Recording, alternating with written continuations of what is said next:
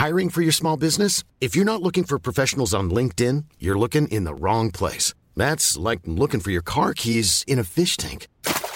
LinkedIn helps you hire professionals you can't find anywhere else, even those who aren't actively searching for a new job but might be open to the perfect role. In a given month, over 70% of LinkedIn users don't even visit other leading job sites. So start looking in the right place. With LinkedIn, you can hire professionals like a professional. Post your free job on linkedin.com/people slash people today.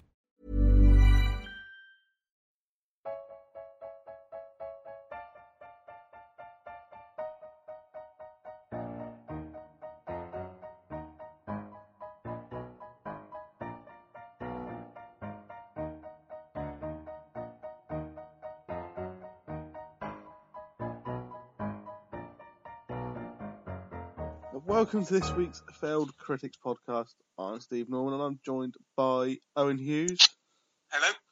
and Carol Petts Hello. as we take a look over the last week or so in film, including some new releases and a return of Triple Bill, where we look at some directorial debuts. Um, but to start off, uh, the quiz, or to start off before the quiz, I watched the film that Owen made me watch, which was Frances Ha. Uh, I'm not going to talk too much about it because Carol wants to see it and doesn't want it ruined. It is um, apparently a comedy drama. Um, I don't like the use of the word apparently Yeah. there. well, I'll, I'll explain. Um, about about a girl called Frances. Um, so there you go, clues in the title, uh, and just about a period of her life. Um, like, yeah, I can see what, this film isn't aimed at me. This film isn't for me. It wasn't. It wasn't made for people like me. Um, I can see where the funny bits are meant to be, but I just find Frances a bit of a dick. That is, yeah, that's exactly my reaction as well. I found her just um, a complete and utter twat. And I think part of it is, part of it is she's meant to be a bit dippy, you know, a bit, bit kooky, but actually she's quite a genuine person. She's, she's probably meant to be the every kind of character that Zooey Deschanel has played in every single thing she's ever been in. I was going Yeah. to say, it sounds quite a lot like Juno.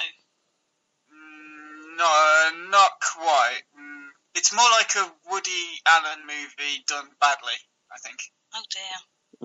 Not done, not done badly. I mean, I don't know what you fe- felt about it, Steve. I thought it was a really kind of well-made film, but I absolutely fucking hated every single person in the film. Yeah, I'd agree with that, but I don't think it's aimed at me. I think there's people who will like it. Um, judging by the reaction it's got, there are people who like it. Hmm. I'm just not one of them, and neither are you. No, not at all. And I thought I would. Um, it's only a short film, so you know, I wouldn't make you watch another Transformers film. So we um, went for a shorter one this time, completely different to Transformers, but still, I think equally as infuriating. Yeah, um, that's fair to say. I think anyway. Um, won't say too much more without fear of ruining it for, for Carol, who is now going to start the quiz. uh, Bring it Yeah. on. Okay. Right. Let's let's see. Where shall I start? This is a bit of a scrappy one because I'm kind of all over the place at the minute. Uh, okay. At let's start. At the minute, all the time. Yeah. Fair enough. Okay. Uh, I'm not going to go in any chronological order. I'm just going to pick some films starting with the lesser known ones. So the first one I'm going to go with is in 2005 was Be Cool.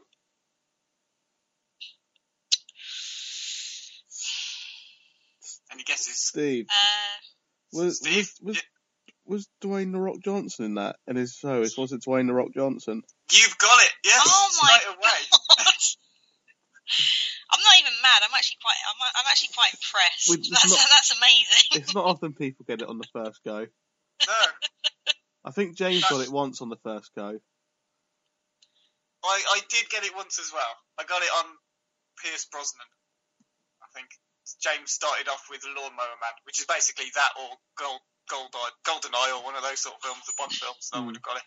So I was quite chuffed with that one. But yes, no, you were in this uh, elusive club, exclusive club rather. Yes. So what what else were you going to come out with for his for? I'm guessing you're going to miss things like the Mummy. Yeah, I was going to go on to Get Smart after that, which was in 2008, which he played a role in. Um, I was then going to move on to stuff like um, The Other Guys, which he has a small part at the beginning as Yeah. just best bit of that bit of that film. I think I probably would have got it at that point. You're going to go through loads when he went for his child-friendly film phase. Yeah. Yeah, well, there's, there's other things he did that I don't know whether you would know him from. So he did, um, what was that animation he did? Planet 51? Wasn't he in Which- some? Wasn't he in a film with Stephen Merchant? Uh, I've not made that up. I've not made It's that up. But um, yeah, yeah, then you get onto all of his, you know, popular stuff. Fast and Furious 5 and all that sort of thing. Yeah, since, so, since he stopped trying to go down the Hulk Hogan route of wrestlers doing kids films. yeah. He made all his money from uh, the Disney movies and now he's back onto action movies, which I'm really pleased about. I think he's a brilliant action film star. You know, as I'm, I suppose almost everyone else with any sense thinks as well.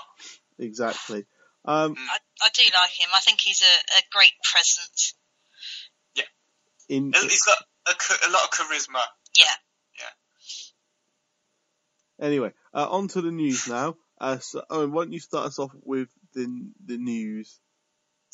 Yes, well, um, what's quickly becoming our weekly obituary com- column.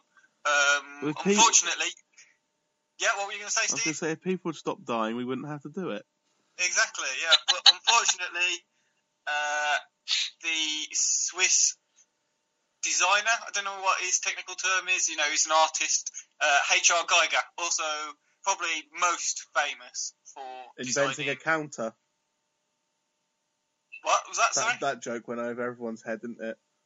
He said he's No, most, I got it. I got it. It's Yeah. fine. most famous I for just decided not to laugh. yeah. oh, and most famous for inventing a counter, a Geiger counter.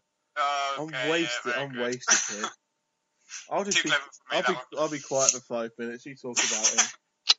Yeah. Well, yeah, he was famous mainly, I think, not for a counter, but for designing um, the aliens in Alien.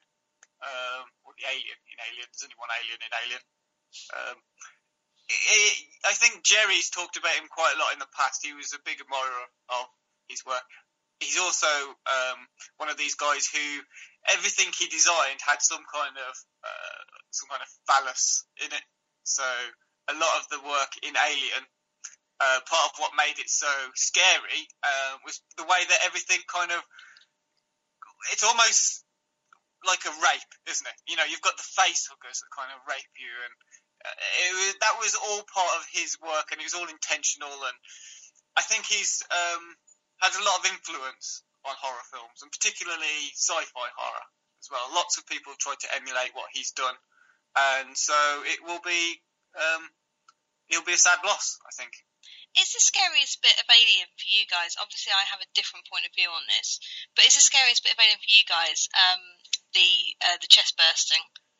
Because a lot of people I know think that, and I don't. I don't know. I think it's like a metaphor for childbirth. I think that's why Yes. guys don't like it, basically, because it's like the one thing that can't happen to you, but there it is happening to John Hurt. You're like, oh my god. Yeah. I think that was it. That was again. That was intentional, wasn't it? Because of the whole, you know, face huggers that basically have sex with a bloke's face, and that's just terrifying.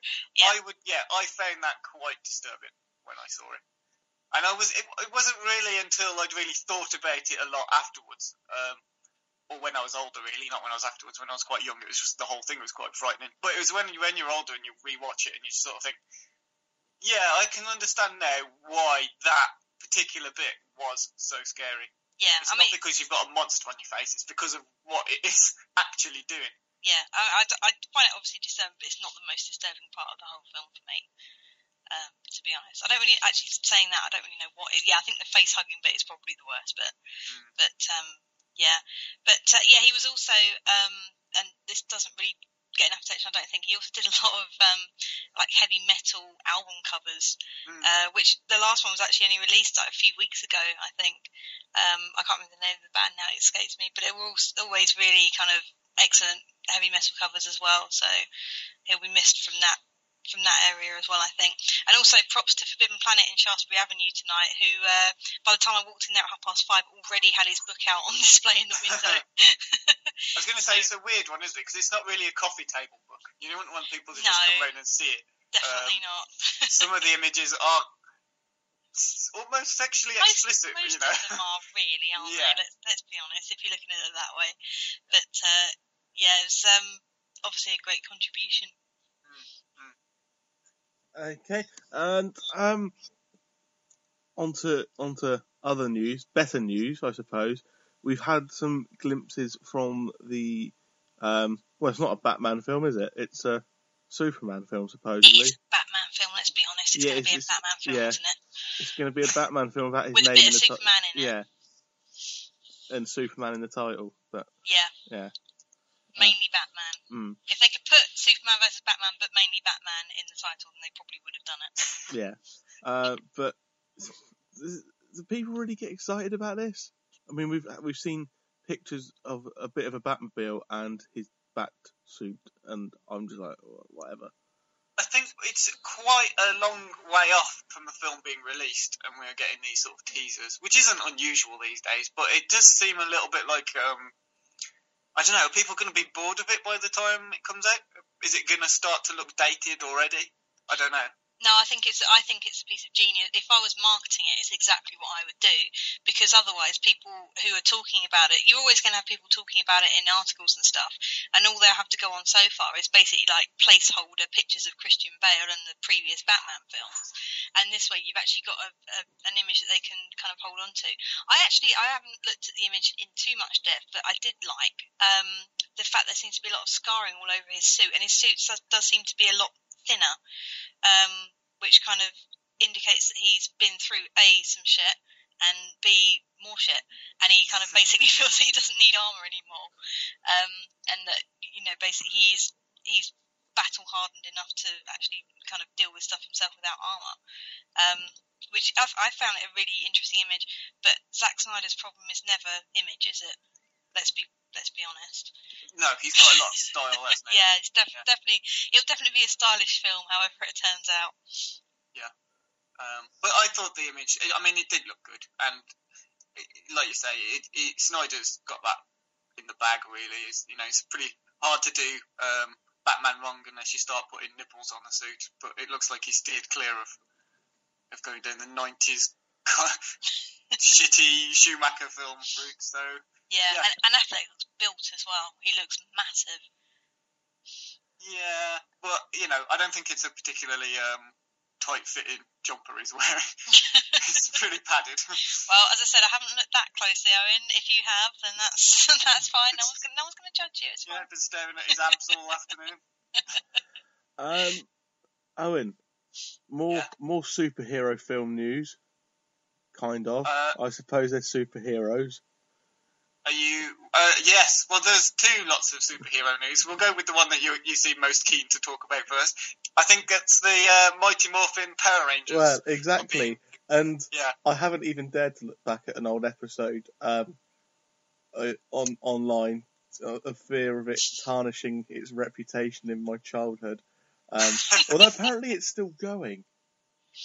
Successfully as well. yes, It's um, Um, doing really well, I yes. think. The Power Rangers uh, are meant to be coming back for a movie, um, which sounds possibly brilliant, potentially terrible. It doesn't sound brilliant though, does it? Yeah, but it depends Really? who you give it to.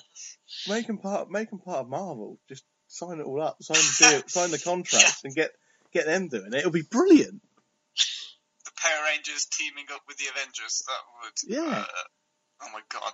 No thanks. No, I like think like better if it teamed up with Guardians of the Galaxy. yeah, or, or some like or like some second tier superheroes. Like Yeah. yeah, not No, the main. it's a terrible idea. Let's, let's, let's never talk about it again. But anyway, I can't remember anything about Power Rangers except there was a red one and a white one, and a green one, a pink one, a yellow one, and a blue one. And Well, the, the white one was the green one. what? You've blown my mind now. The white, the white one, Tommy, I think his the name white, was. yeah, that's the only name I remember. The white one started off bad and then became The black, good. the black one was called Zach. Uh, the the blue one was Billy. Uh, well, what, you've got me going now. Pink one was Kimberly. Uh, Jason was the red one. And I can't remember the yellow one. I just remember it being overtly racist because the Black Power Ranger was actually black, and the yellow one was a Chinese girl. Yeah. that's that's all I remember. That's my takeaway from uh, Power Rangers. Although she did have a brilliant saber-tooth tiger. She did. Yeah, that was. But that then was she was a leg. Yeah, basically, yeah, basically, you put them all together, and it's just like, oh, okay. You can't you can't function one of them things without a leg. It's a pretty crucial part. I'm pretty sure you could probably like make it have four arms and just like normal legs, though. Surely, I'd have, just I'd, make the saber-tooth tiger an arm. I'd, I'd have said you would need the leg more than you need the head and that kind of thing. But just make it out of Meccano or something. Well, you know, just have the, have the like proper functioning robots This as is- the arms. this is why you weren't the floating head thing in Power Rangers, this is probably right. or even his little robot mate. Anyway, um, so embargoes are up on uh, Godzilla and X Men: Days of Future Past, and well, what do we think of the reaction so far? It's generally been quite positive for both, hasn't it? It's been Uh, for a while. I've only been really looking at Days of Future Past. Yeah. Um, God, Godzilla's has been positive as well. But Days of Future Past, I think that's had um, a lot of people. I think it was mentioned on the Football 365 forum as well that the um, reviews, some of them have been quite. Well, they've been slating it a little bit, saying it's messy, but generally accepting that it's quite an enjoyable film, which is what we could have hoped for at best, really. I think. I think the ones slating it for being messy are basically saying that if you haven't watched any of the previous films, you might have a problem. But why would you be going to watch this in the first place if you haven't seen any of the other X Men films? I don't understand. And uh, yeah, the, the one two star review I read was in the Telegraph, I think, Hmm. and uh, basically just went along the lines of "I hate comic book films." Rah rah yeah, rah. that's that's a So we grown can pretty much disregard that. That's a grown ups paper. They don't like Yes. comic books. Yes, the Guardian loved it. Well, that's a that's a grown up The- paper as well. The well. Guardian also loved Ted and called James a snob That's for not very, liking Ted. that's They're very half true. right. Yeah. Um, yes, so and and Godzilla's been quite well rece- received as well, which is out the end of this week. Yeah, and I'm sure um, Matt can't be with us today because he's still too busy frantically masturbating over all the positive reviews. I just kind of had a mental image of him flapping his arms arm up and down, but you know, your one works as well. That's fine. Yeah. Yeah, one of the two. anyway, we're going to end part one here, and uh, in part two, we'll be back with what we've been watching, which this week features some uh, new releases.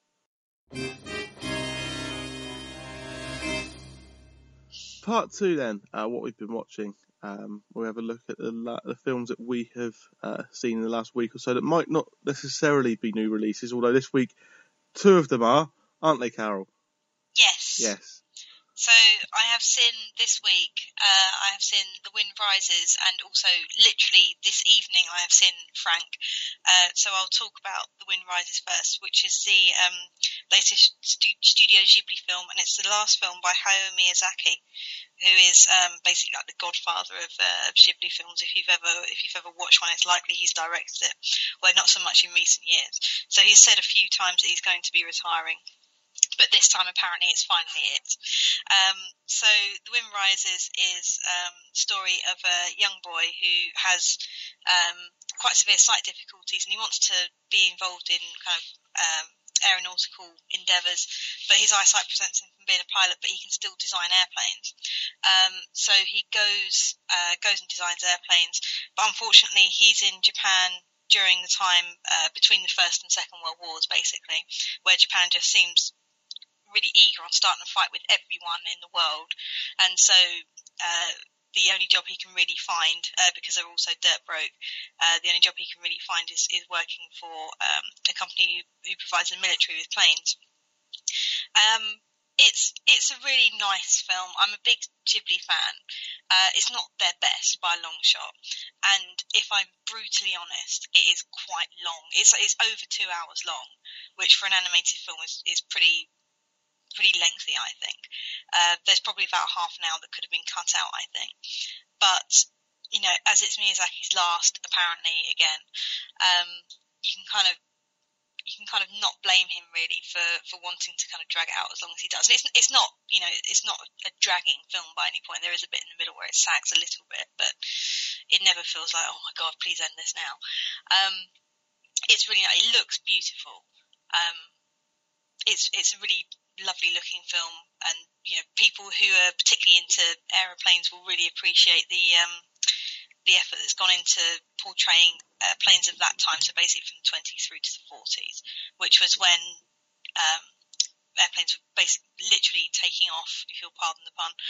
Um, but uh, it, it's a lovely looking film. It's, it's, probably one of the best looking films. It's not Ghibli's strongest film, um, but as a as a farewell, it's it's really nice. I think and it's just kind of really bittersweet, um, especially where he's talking about how artists are. There's a bit where he's talking about how artists are only created for ten years, and you think Miyazaki's been going on for I don't know thirty or forty years now, um, which is just absolutely amazing. But if you're a Ghibli fan, you you will really really like it. I think.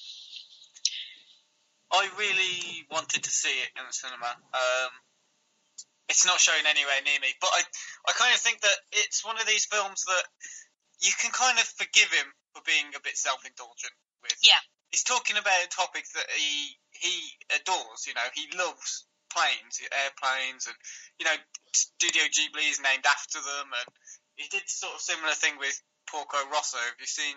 Yeah. Yeah. Where he, there is a bit in there which is very self-indulgent, where he just likes to draw a lot of planes and see them whizzing about the sky and stuff which is fine. But in, it sounds like from the Wind Rises, it, the story is foregoing a little bit of um, in favour of him just explaining why planes are brilliant and why he loves planes. Does yeah. that sound about fair? Or? Yeah, I think that's probably fair. It's, it's basically like his, but you know, um, John Lasseter from Pixar made Cars yeah. because he loves uh, the cars racing, the ones going turning left for 150 miles. um, but it, it's like that, but better basically. It's like his vanity project, but it, it is much better than Cars. Um, and it, yeah, it is a very enjoyable film. Um, yeah, you can't really kind of fault it for, for being that long. If it was kind of a, a, a normal output of Ghibli, then you could say then you would probably pick a few more holes in it. But as it's his last film, you can't really you can't really fault him for going that way. Most of their films are quite long anyway, though. I think the majority are over two hours, aren't they? Um, I don't know. I've never, definitely never felt they were over two hours. Um, maybe it's just because I, because I happened to catch it because I was going to cinema. And it's only the second film I've ever, only the second Ghibli film I've ever watched in the cinema actually. Um, so I kind of looked at how long it was, just a matter of course. Um, but I've certainly never kind of realised that most of the others were two hours long. But um, yeah, it, it, it's recommended anyway. Um, if you like that sort of thing, and uh, the English voice cast is really good actually. Um, I had a choice between seeing it subtitled or dubbed, and I went for dubbed, um, just because it was showing at a more convenient time, and the, and the English um, voice cast was pretty good. Yeah, we've had this debate before, I think, about um, yeah. subbed versus dubbed, and I personally don't really care. It wasn't really a debate. It was just me trying to get a rise out of you that it wasn't showing and I had the choice. Yeah. But um, yeah, it's, it's pretty good. I think Joseph Gordon-Levitt is the is the um, is plays Jiro, the main guy in the uh, in the story, um, and he's very good. And it's got a great supporting cast. I I never have a problem with Ghibli's um, dubbing. To be honest, they normally have such a good voice cast. Um, sometimes when you watch um, dub films from from overseas, then they're not great. They don't have the voice cast to match up to it. But I think Ghibli always always deliver the the goods there. To be honest. Yep. Um, and so the second film, which I literally just got back maybe an hour ago from seeing this evening, was Frank. Um, so this is a film about Frank Sidebottom, who, for our younger listeners, um, was basically a guy, um, a Mancunian who went around with a paper mache head all the time, and uh, he did some songs, and he was a very, very eccentric guy. He died. Um, I'm not sure. He died not very long ago, did he? I think it was about four or five years ago. Um, but he was just he was completely mad, basically. Um, but the um, journalist Jon Ronson, I didn't realise this at the time, but he was actually in his band, and he wrote a newspaper article. Um, I think after Frank died, um, and and it's been turned into this film, which is kind of it's taken liberties with the truth quite a lot because for one, Frank is no longer Mancunian; he's American, uh, which I don't know how much fuss this has caused but uh, it, it didn't didn't really affect me that much because I, as I said I, I don't really remember much of Frank Sidebottom. I remember him very vaguely um, from my childhood, but I don't really have the attachment to him I'm sure a lot of people do.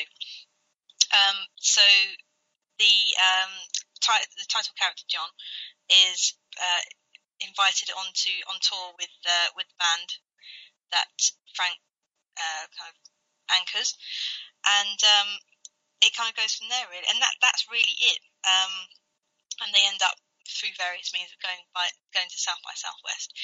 It's I I really enjoyed it. I can see why some people may not enjoy it. It's a very was like Frank himself. It's a very odd thing. Um, basically, it kind of it kind of sidesteps the whole idea of, of whether someone who goes around wearing a paper mache head at all times is actually mentally ill. Um, and kind of just plays up his um, eccentricities and his creativity. Um, and there isn't much of a plot to, to speak of, but I, I, did quite enjoy it, and I quite enjoyed spending time with the characters. Um, apart from Maggie Gyllenhaal, who I found quite annoying, but I think you were meant to find her annoying. Um, I can't remember the name of her of her character right now, but uh, yeah, overall, it was just an in, it was an interesting film, and it's quite funny in places. Um, I would say that if you like kind of very off the wall films, and I, I would say probably go and watch it. It sounds really bizarre. It is really bizarre. There's no there's no getting around it. You can't, you just can't get around it. The the main main actor wears a paper mache head for 95% of the film. Uh, does he take it off? Oh God, sorry. oh, okay. So okay, the main actor wears a uh, paper mache for the whole film, and um, yeah, you just can't get around that. And, and you know, in fact, there's a really nice bit where uh, John is just kind of sitting in the back of the van, just saying, you know, why doesn't he take the head off? You know, just basically elucidating what everyone else says. And there's a couple of really nice bits in it where they kind of deal with how he gets through passport control and things like that with this giant paper mache head on. Um, yeah, it, it is it is enjoyable. I, I did really enjoy it. It's not particularly long either. It's only about an hour and a half, I think. Um, I felt the ending was a bit. Uh, I don't know. I felt the ending was a little bit kind of bizarre in a way. Um, I kind of didn't like the idea that they they went the whole nine yards with it, and I don't really want to spoil it for anyone who hasn't already seen it, obviously. Um, but I didn't really, I wasn't really keen on where they went with the ending. But up until then, it was a it was a good film. Very very odd, but you know it was still pretty good.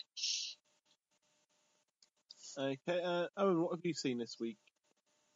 Uh, okay, uh, well, I'll come on to the specific film I'm going to review in just a minute. Um, but first, I think it's worth giving it some some context. So uh, Thursday last week, I had what can only be described as a life changing evening of watching films. Um, started off with me finishing off watching um, the debut of Robert Rodriguez. Uh, it's the cult indie Mexican crime thriller B movie El Mariachi.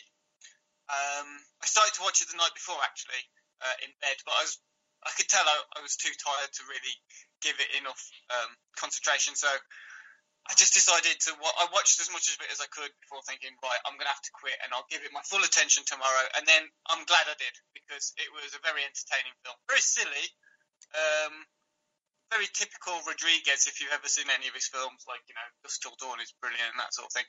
Um, but it was very good. So uh, straight after finishing El Mariachi, I had a quick look on Netflix and found that the next film in his Mexican trilogy. Um, which is the much larger budget sequel, Desperado, uh, was available to stream.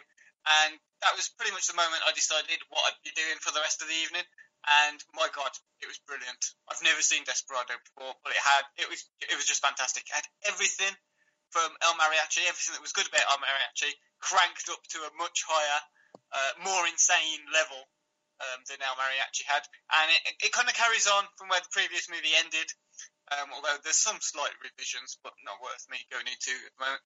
Um, and basically, the, the, the, other main change is it stars Antonio Banderas as the mariachi, who replaces uh, Carlos Gallardo um, as the once mild-mannered mariachi who's mistaken for a convict on the loose and caught in between uh, some gang wars and stuff. Now, this time, he's on the lookout for revenge against the gangs that have killed his woman and uh, it's yeah, it's a very simple story, but it's also quite convoluted at the same time. But it's it's it's it's really well told actually. Um, it's just one of these films you you can ignore the fact that it's a, a bit of a mess because it's such fun. Uh, it's really good fun, and it stars a lot of other famous people. You know, where, whereas El Mariachi was a very low budget film with lots of um, unknown Mexican actors in it. Um, this is, you know, for for a start, it's all in uh, American or mostly in American rather than um, than in Mexican. Um, and so, therefore, you've got all these big stars in there. You've got Steve Buscemi, who uh, features as Antonio Banderas' mate and provides what is one of the best openings to a film I've seen in ages. Um, basically, narrates a story to this dingy little Mexican bar about Antonio Banderas and about his reputation. But it's just so damn cool. It's really. I just sat there thinking, this is just I'm going to love this film. I've only seen the first five minutes, but I am absolutely going to adore this film. I can tell. Um, but you, then you also get people in there like Quentin Tarantino, um, but uh, as well as some other, you know, Mexican um, or, or, Latin actors. So you, uh, Salma Hayek is in it, Cheech Marin, Danny Trejo, amongst others. Um, they're all involved, and they're all also fantastic as well. Um, yeah, like I say, the story is a bit more complex, a little bit more complex, um, but it's all the better for it. Um, uh, well, mostly, mostly it is. It goes a little bit squiffy in the middle. Um, but then it kind of more than rescues itself towards the end of the film with this completely over the top action set piece, which, uh, as I say, it's just a ton of fun. The whole film is just brilliant fun. I had a hoot watching it. Um, definitely much more so than Once Upon a Time in Mexico, which is the final part of the trilogy. Um, which was I had seen that before some years ago, about ten years ago, I think I saw it. Um, and I did like Once Upon a Time in Mexico at the time. Um, but yeah, I rewatched it after Desperado, and yeah, oh dear, it's a bit rubbish. But um, particularly in, when it's compared to Desperado. But yeah, I really enjoyed Desperado, and I really enjoyed El Mariachi. They're two very good films. Um, have either of you two seen Desperado before? No, I haven't. No. No. I haven't seen either of them, I don't think, or any of the three. Do you like Robert Rodriguez in general, or have you never really? Um, um I'm not sure I've seen a lot of his stuff actually. Um, did he, he direct did, From Dusk Till Dawn? From Dusk Till Dawn, yeah. yeah he like did uh, Sin City, yeah. uh, Planet Terror. He did uh, well. Yes, well, I don't know whether I like Planet Terror or whether it was just really good compared to Death Proof, right, which was okay. probably the wor- one of the worst films I've ever seen, and I've seen some rubbish. I, I don't mind Death Proof. It's awful. That's right. But Planet Terror is much better than. Yes, it is a million times better. Yeah, so, has yeah. one of my favourite uh, film quotes as well. I'm going to eat your brains and gain your knowledge.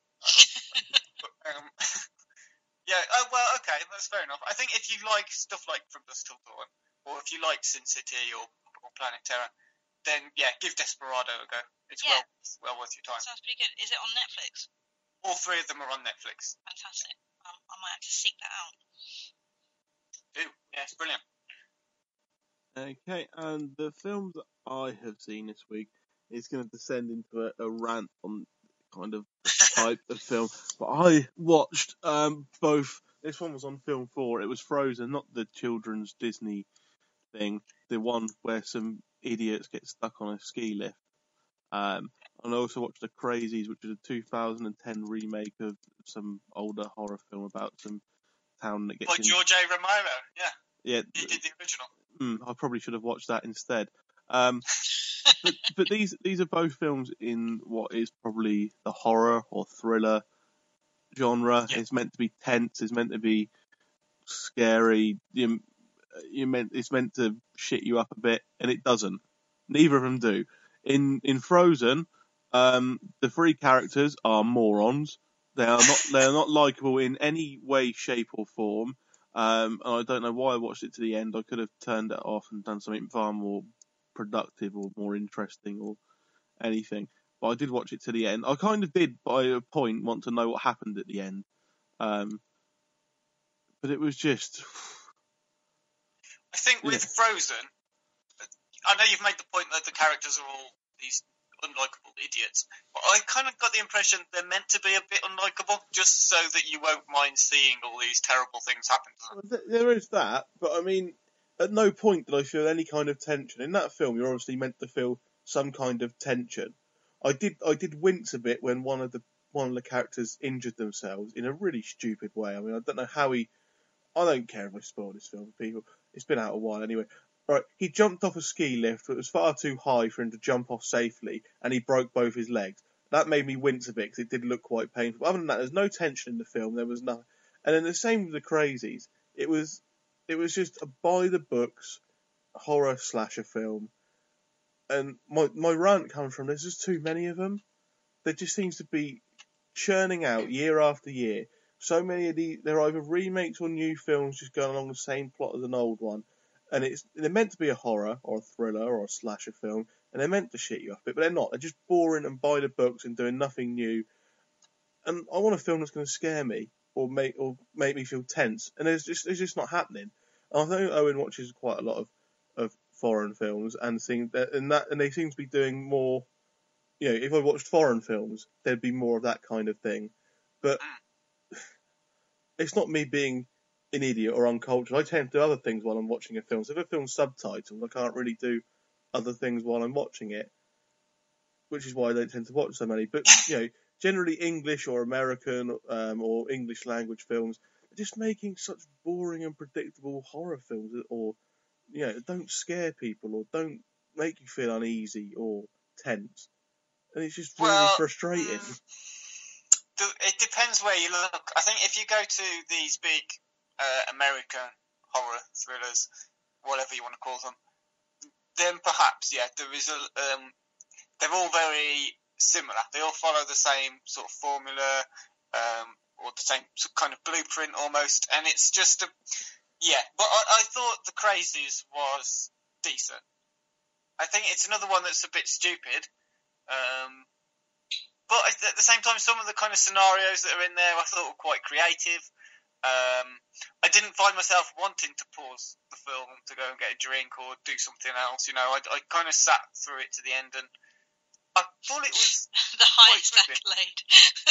yeah, but I just mean like in a rebuttal, a rebuttal to what um, Steve's just saying. Really, with the horror film, it's I wanted to stick with this. I wasn't tempted to look at my phone or anything like that, which does happen with some of the more cliched horror films that, that come out. Have to admit. But, but you understand my point about this type of film in general. I don't think I've been really shitted up by a film or made to, on the edge of my seat by a film of this kind of genre since possibly, I think, Paranormal Activity, Paranormal Activity 2, and then it all got a bit samey, and The Fourth Kind. And see, after that, it's just been kind of, I'm not, you're not doing your job as a film. Yeah, but at the same time, that could just be you. You know, you're getting a bit desensitized to it. I think yeah. that is a problem with most most horrors now. I've seen so many that I don't get scared by any of them. Uh, that is a I- possibility. I Um, mean, there's some that are really they've got really good atmospheres, and then for a little bit afterwards, you feel a bit creeped out, or you know, I think I said at the time when we, when I watched Dark Skies, I can't remember if you watched it at the same time as me, but I said it was one of those films that just makes you go a little bit quicker up the stairs to bed. Yeah, yeah, I agree with you on Dark Skies. That was that was that, that was quite a good one in, in regards to that.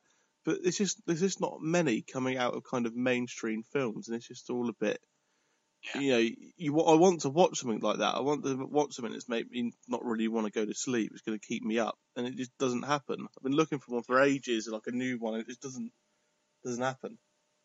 I think the uh, point as well about the um, you know foreign cinema making these films quite uh, edgy and quite different, and particularly different to what's been produced in America, for example. Um, it's true, but I think they're they're starting to. Well, the ones I tend to watch tend, have started to follow the same sort of pattern as well. Not the same pattern as what's been produced in America, but the same pattern of they're going to be grotesque. They're going to have these uh, really uncomfortable scenes in to the point where now it's just not uncomfortable to watch it. It's just expected. You know, Martyrs was good, and uh, you know, in that sense. But then you get you get things that try to do exactly the same same thing. You know, Human Centipede as well was one. I think that was was it a Dutch film or something like that.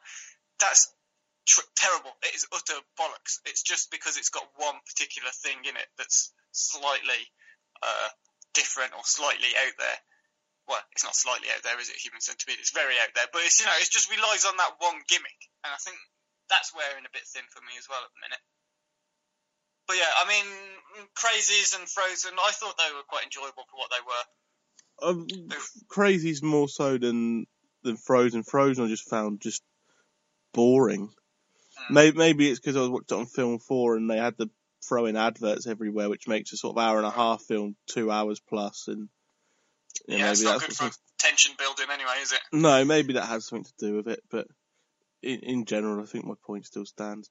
Um, and on that note, we'll end part two. In part three, we have got the triple bill um, directorial debuts. So yes, our triple bill for this week, Return of Triple Bill, is directorial debuts. They could be um, the best, the best ones, uh, the worst ones, one from particular genre, anything like that. Um, so Owen, this was your idea, I believe. So why don't you kick us off?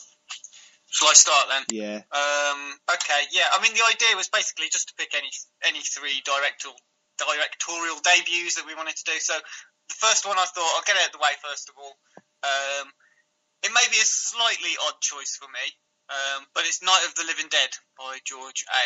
Romero. Uh, I had to include it really. So it's you've probably gone- my you've favourite gone- film of all time. You've gone for best. Best. To start with, yeah. yeah. I've gone for the first one is my favourite, and then the next two don't follow the same pattern. Right. Uh, I'll come on to those. Yeah, but yeah, Night of the Living Dead. Um, not yeah, it's not just my favourite film either. It's like su- it's just such an important movie in terms of its influence um, and legacy on the on particularly on the horror genre. Um, it's a relatively cheaply made horror film by a doc- director who, at the time, uh, had only really made TV adverts. I think I've said on the past as well. He didn't want to be pigeonholed as a horror genre director or film writer. It just seemed like the easiest and simplest film to make at the time.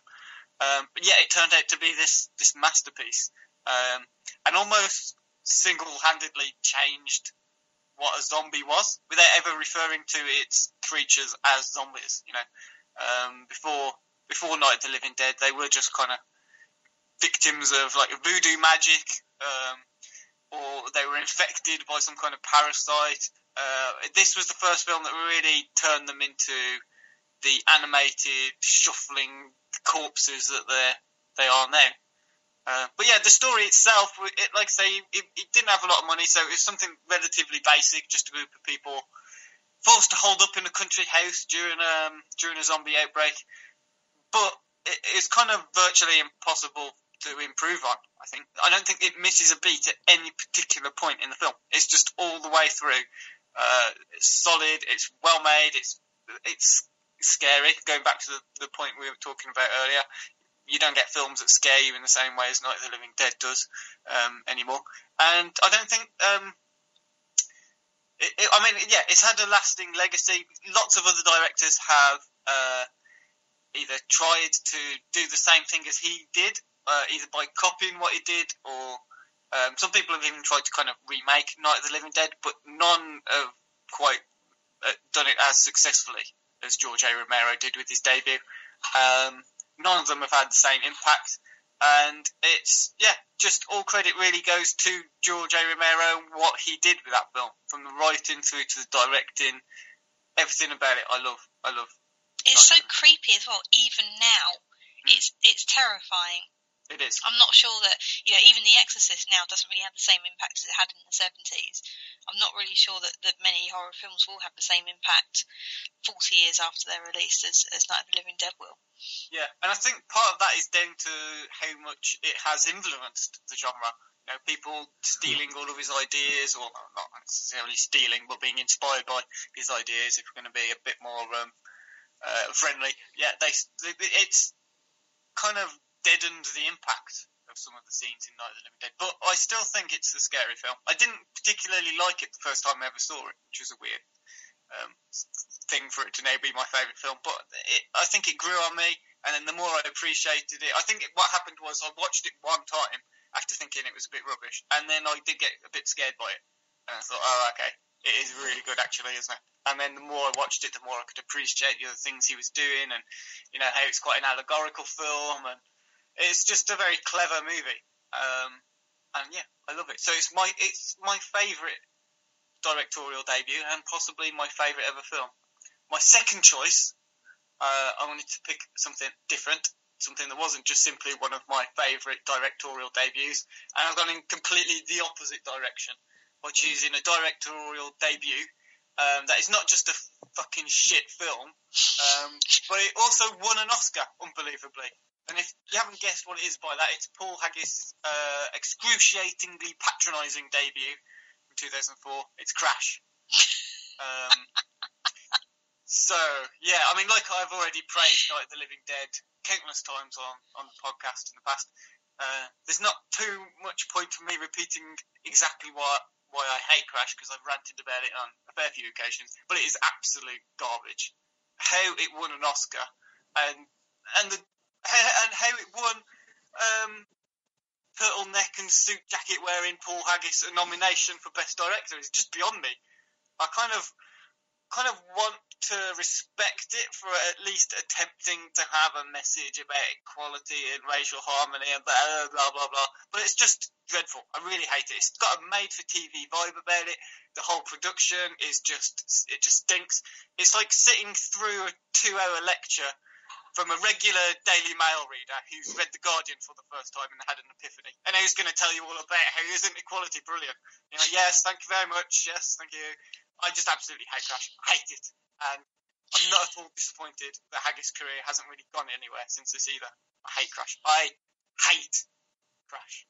I, I think I can pinpoint the exact moment when I knew I wasn't going to like Crash, and I think it's right at the beginning, which is which wasn't which wasn't promising, which is where Ludacris and some other person I can't remember the name of the actor right now, uh, were having a um, discussion about uh, how people are kind of really intolerant of, of, different races and stuff, and they have these stereotypical views of other races, and they promptly go and rob someone. And I was just like, well, that's not helping, is it? No. So uh, yeah, that yeah, I'm I'm totally on board with that decision. It's just such a patronising movie as well.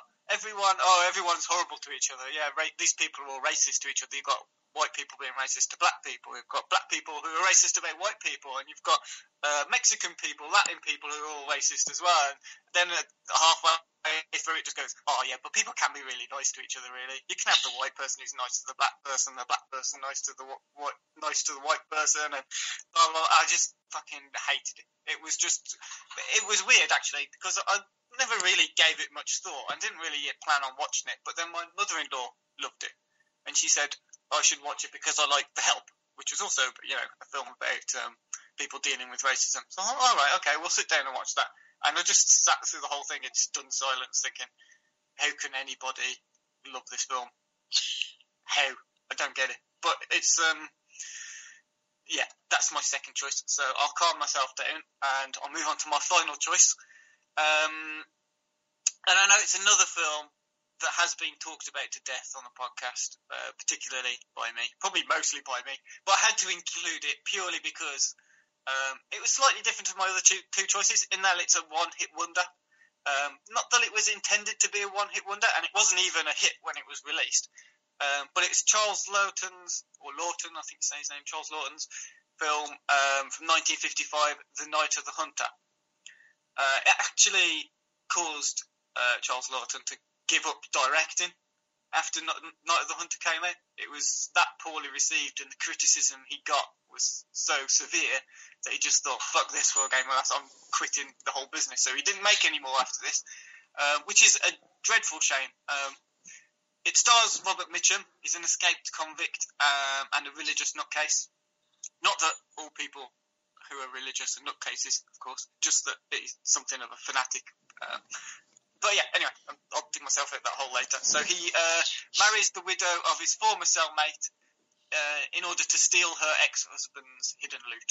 He thinks his, the, the husband's hidden some loot that he got after robbing a bank, and he wants to find it.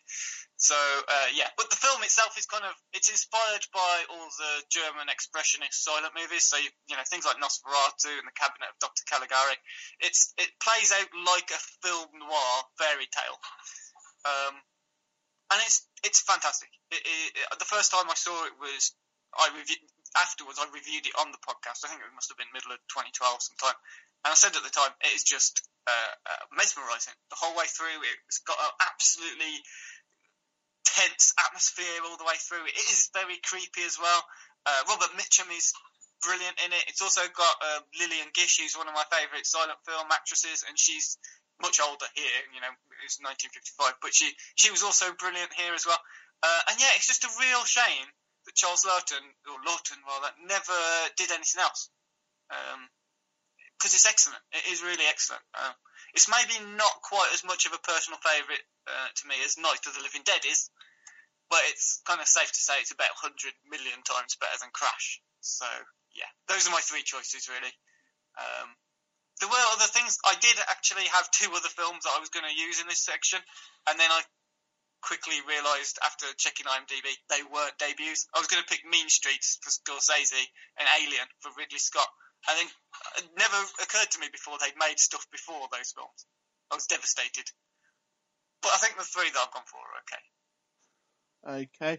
I've taken a different approach. I've gone for three awful, three bad directorial debuts. Um, say now, uh, I haven't seen any of the films that I'm going to mention, um, but when I tell you what they're about, then it's probably quite understandable why I have not. Interesting. Okay. Yeah. Now this this first one is uh, M Night Shyamalan is uh, uh, he's he did do one kind of film before this, but it didn't really get a kind of big release. It's only really released at festivals. So this is his kind of feature film debut. It was a year before The Sixth Sense, which really uh, kick-started his his career, uh, and it was called Wide Awake, and it's a comedy drama starring uh, Rosie O'Donnell. Oh, okay. And This, this is new information. Wow. Yes. this is- this this bit here is going to be full of new information for you. Um, it sounds awful. Go on, Apparently- describe it to us. Apparently, it was a comedy he hoped would also make people cry. Um, I can't comment. I can only tell you what the reception was, which is 4.8 out of 10 on Rotten Tomatoes. Doesn't suggest good things. Um, apparently, during his, this is just reading from Wikipedia, the plot. During his year in the fifth grade, 10 year old Joshua begins a personal search to find answers about life and death. Yeah, good, good start for a comedy. A child looking for answers about death. Um, and it goes on from there, and I think it involves, by looks of it, involves religion, and wasn't really received very well. I'm not surprised by the by the sound of it.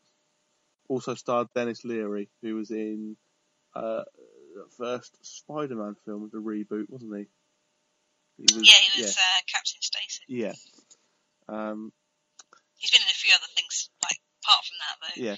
Um, I like I like the description of. I was just looking through the actors in the film to see if I recognise them from anything, and the child actor in the film is Joseph Cross, and uh, his his little biography about his career says in Wikipedia he began work as a child actor. Well, I'm guessing most actors did begin their work as a child actor. Probably most. Yeah. Um, but anyway, that is M Night Shyamalan's name. I never. I'm just gonna give up now. I just can't. I'm not gonna pronounce that ever. Uh, Second one is James Cameron, um, maker of many big films. I'm sure I don't need to list them. Do you want me to list them? Uh, I, I think I think we'll be okay. Yeah, I think We we'll all be fine. who he is, yeah. Yes. Well, this one, his his first feature film uh, directing credit came for Piranha 2: The Spawning, the 1981 sequel to uh, the 1978 Piranha. Um, Yeah. So bad he, by the sounds of it, by his own admission, he got fired by the Italian producer after two weeks, and he has tried to expunge this film from uh, his records and denies it. Although it, he can't deny it, it does follow him around, and people do bring it up in interviews every now and again. Um, although he will try and deny its existence or deny his his role in it, he can't. It's um, yes, by the sounds of it, Vam, uh, piranhas evolve into the ability to fly. Um, it just sounds awful on every level. The the best thing about it is the Spanish film poster where the title translates as Vampires of the Sea. yeah. Yeah. I quite like the original Piranha. But I have no intention of watching this, even if No. James Cameron's name is attached to it. No. It just sounds utter turd. And here's the one I teased everyone with uh, at the start: Ben Affleck's directorial debut, 16-minute short film titled "I Killed My Lesbian Wife, Hung Her on a Meat Hook, and Now I Have a Free Picture Deal at Disney." Oh come on, do short films really count? It- you just you just discounted Shyamalan for having something that only showed at a festival. if it if it's got a title like that, it's in. I can't leave it out, can I? People need to know about this. No, that's fair enough. Uh, him, he himself about the project has said it's horrible, it's atrocious, and and that's it. um, I think the title pretty much explains the, the, the plot, although I don't know where the um, the the free picture deal at Disney comes into it all. Um, it just sounds awful. It was received awfully. I don't even know if you could find it on YouTube. I've not bothered to look. I don't think I will anytime soon. So that's three bad directorial debuts. Now, Carol, what are you going to tell us about? Um, I, I basically went for um, debuts from people who were previously known better for other things.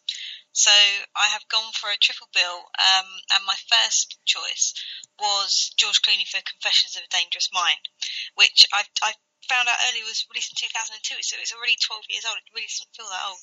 Um, it's, it's horrible when things like that creep up on you.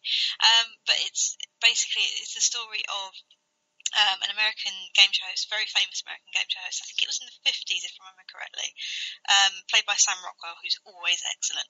And he may or may not be an assassin for the CIA, uh, kind of in between hosting game shows.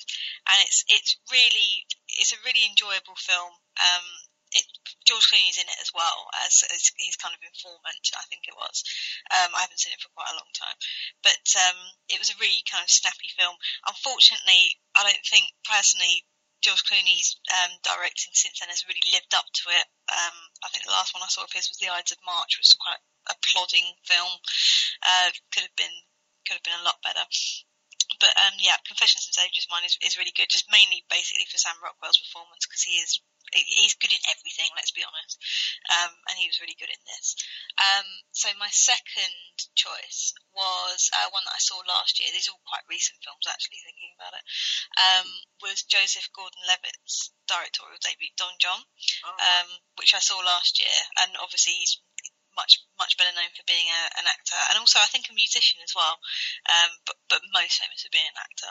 And it's the story of I think I reviewed it on the um, on the podcast actually from Film Festival last year from London Film Festival, and it's about um, a guy who's just basically obsessed with porn, and uh, he finds finds this girl, but she's kind of equally obsessed with uh, you know having a nice life and having material things, and it's kind of it's it's more of a more of a one to watch really I think. Uh, not it's not a brilliant film, but I'm quite interested to see what he does in the future with a kind of when he gets more experience at directing and stuff. I know obviously he's been around for a long, long time now, um, but yeah, it's a really enjoyable film. It had had quite a lot to say. It kind of got a bit muddled at the end. It had kind of a saccharine ending, um, but it was it did have quite a lot of interesting things to say about the consumption of media, both by men and women in today's age. Um, and my final one is uh, Sam Mendes for American Beauty. Uh, Sam Mendes, before this film, was uh, a theatre director, and this was his first feature film, and he won millions of Oscars for it, which was which was lovely. I remember seeing this in the cinema, and I was like, just absolutely blown away. It, it's fantastic. Sometimes I think when you get either films that originally were theatre productions or theatre directors, it can feel overly staged. Um, when you get a film like that, I'm thinking specifically of the Deep Blue Sea here. I did feel find that overly staged. Um, the, ter- the, the film with the Terence Rattigan play, but uh, American Beauty is just it's amazing. It's it's so good. I watched it a couple of months ago and it still holds up now. Kevin Spacey, I absolutely adore, and um, it, it's just a really really really good film. Obviously, if you've seen it more than once, the twist ending will kind of uh, become duller. So the whole kind of there's red herrings being thrown out at the end as to who's done uh, what well, yeah who's committed the murder i'm not gonna i don't think i'm giving anything away there by saying that because it's uh, said right in the first kind of 30 seconds but um yeah, it's a it's a really really good film, and I think Sam Mendes has really lived up to it since then as well with um, Road to Perdition, uh, amongst other things. Skyfall as well. And Sky, yeah. Oh God, how could I forget Skyfall?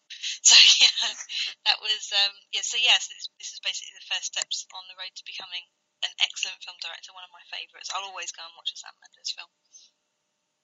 Okay, so that's all. Oh no, did we have James's suggestions, Owen? Uh, you're asking me? Yes, we did have James's suggestions. If you give me two seconds, I will find them for you. Uh, yeah, okay, yes, I've got them here. Actually, there was one that I'm going to read out last because I, I was considering mentioning it anyway. But um, yes, so uh, he said his theme. Uh, it doesn't get better than this. Three directors who haven't or have never topped their debut films. Uh, in third place, he's got Kevin Smith uh, with Clerks. He says, although I think Chasing Amy and Dogma are intelligent, funny, and unexpectedly mature films, nothing can match the freshness and quotability of his first film. Um, I would agree with James there. I think Clerk. Well, I don't know. Dogma's probably his best. Clerks is probably his most funny, uh, and it is a brilliant debut. Have you two seen Clerks? Do you like Clerks? Yeah, I've never actually come across anyone else who really liked Dogma either. I really liked Dogma. I like Dogma. Yeah, I thought it was good. Very clever. It got absolutely slated. I remember, like no one, uh, no one else really seems to like it, but I really enjoyed it. Yeah. So his second choice uh, is Bryan Singer for The Usual Suspects. Uh, he said, "I often forget that di- that the director of some great and some terribly mediocre blockbusters started out his career with this timeless crime classic, a perfect film in my eyes." Um, I don't know if it's a perfect film personally, but it is very high in the IMDb top 250. Is it in the top five or top ten? It should be. It was one of my original picks Was it? uh, before James nicked it, and uh, yeah, it's it's a great, it's such a good film. It's just it's fantastic. Again, you would think that actually you would think that the um, repeated viewings would kind of lessen the impact of it, but it doesn't at all. Uh, yeah, I think it's one of the. I've only seen it once, but I can imagine it being one of those films where even though you know about Keyser Söze, um, You go through it looking for the clues, yeah, yeah, exactly, yeah, and it's just as good. Yeah, I bet it is. Yeah. So uh, his first choice um, is Orson Welles with Citizen Kane. Uh, he says, as good as Touch of Evil and The Magnificent Ambersons are, Citizen Kane is simply one of the greatest cinematic achievements of all time, and that's not even taking into account that it was the directorial directorial debut of a cocky 26-year-old blessed with a touch of genius. Um, yeah, I'm glad he's picked Citizen Kane. Uh, I'm, and I'm glad we get to sort of put it into the podcast because it is a very important film um, for you know what it did to movies at the time and what it did for sort of indie filmmaking almost, you know. Um, but yeah, it's a brilliant film as well, I think. Yeah, Uh, definitely. Although I kind of disagree, where he said as good as Touch of Evil and The Magnificent Ambersons are. Um, I wasn't that keen on The Magnificent Ambersons, but apparently there's a lot of history about why it's as rough and odd as it is, because he basically didn't make half of it. So yeah, Magnificent Ambersons I'm not too sure about, but Citizen Kane is definitely um, possibly the single greatest directorial debut, if we're honest. Not because it's the best film, but because of what it did for cinema. So yeah, well done, James. I'm glad you picked it. It had to be mentioned by someone. Okay, now just time to uh, finish off the podcast by recommending uh, some films to watch during the week. I'm going to start off with uh, Channel 5 on Monday at 10 o'clock uh, in preparation for the sequel coming out in a few weeks 21 Jump Street from 2012. Good choice. Uh, I was so pleasantly surprised by that film. And the, and the, I uh, the, the, tr- the trailer for the sequel looks pretty good as well. yes, it does. Yeah, I had no intention on watching that film, and I was persuaded to watch it, and I was just really pleasantly surprised by it. I thought it was great. It was so funny. Uh, yeah, I only watched it because Steve, Jerry, and James kept saying how good it was, and I thought it can't be that good. and then As- it was quite fun. Yeah. was- As was good. usual, the three of us were right. Yeah, and your Triumvirate. your recommendation of uh, "This Is the End" was pretty good as well. So you're on a roll, Steve. with Com- comedy's had a good couple of years after being pretty rubbish for a long time. comedies kind. Of, there's been a, a good couple of years for comedy films. Yeah. Uh, Owen, what are you telling people to watch? Uh, I'm going to be really lazy and say people should watch uh, Robert Rodriguez Mexican trilogy on Netflix. It's all there. You've got no excuse, and Desperado is brilliant. Okay, and Carol. Uh, well, some of us are very excited about Days of Future Past opening up in nine days' time now. Um, Film 4 are also very excited about it, but I would say that they're very excited about the X Men triple bill over the weekend. But I would say don't bother with Origins Wolverine or Last Stand because they're shit. Watch on Monday, 7 pm, X Men, the original, uh, which basically you have to thank for every single superhero film coming through the uh, coming through the multiplex at the moment, whether you like that or not came at just the right time, didn't it, X Men? Yeah. Comic book movies were on the wane a little bit, and then well, it yeah, blew everything else. Batman Forever, which was obviously quite bad, and then you had Blade, which was like an 18, so that was good. Mm. You know, for the over 18s, that was fine, but for the for the family friendly stuff, X Men was really important. Yeah. And it, and it's a good film. It still holds up now. It's not as good as the sequel, but that's not on TV this week, as far as I can see. You can watch Vinnie Jones be an X Men. Uh, you can, but I wouldn't recommend it. Mm. I'm not. That's not my recommendation. I have no part of that recommendation. I'm recommending the first one. I would not recommend anyone who even likes X Men goes near the third one or Origins Wolverine. Actually, you can watch Origins Wolverine, uh, which I think is on over the weekend, but only watch the first ten minutes, and and that should be fine. After that, you can just switch it off. Okay. I kind of got to have a confession that I don't mind The Last Stand. I don't think it's.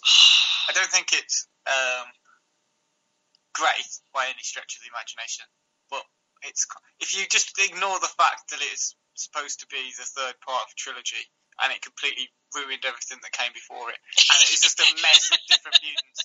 It's all right. If you ignore that, it's absolutely fine. Yeah, if you watch it just as a standalone X Men film, it's all right if if we had been watching it as the first one or, or one that had come after a long time afterwards, and you know not knowing about the missed opportunities.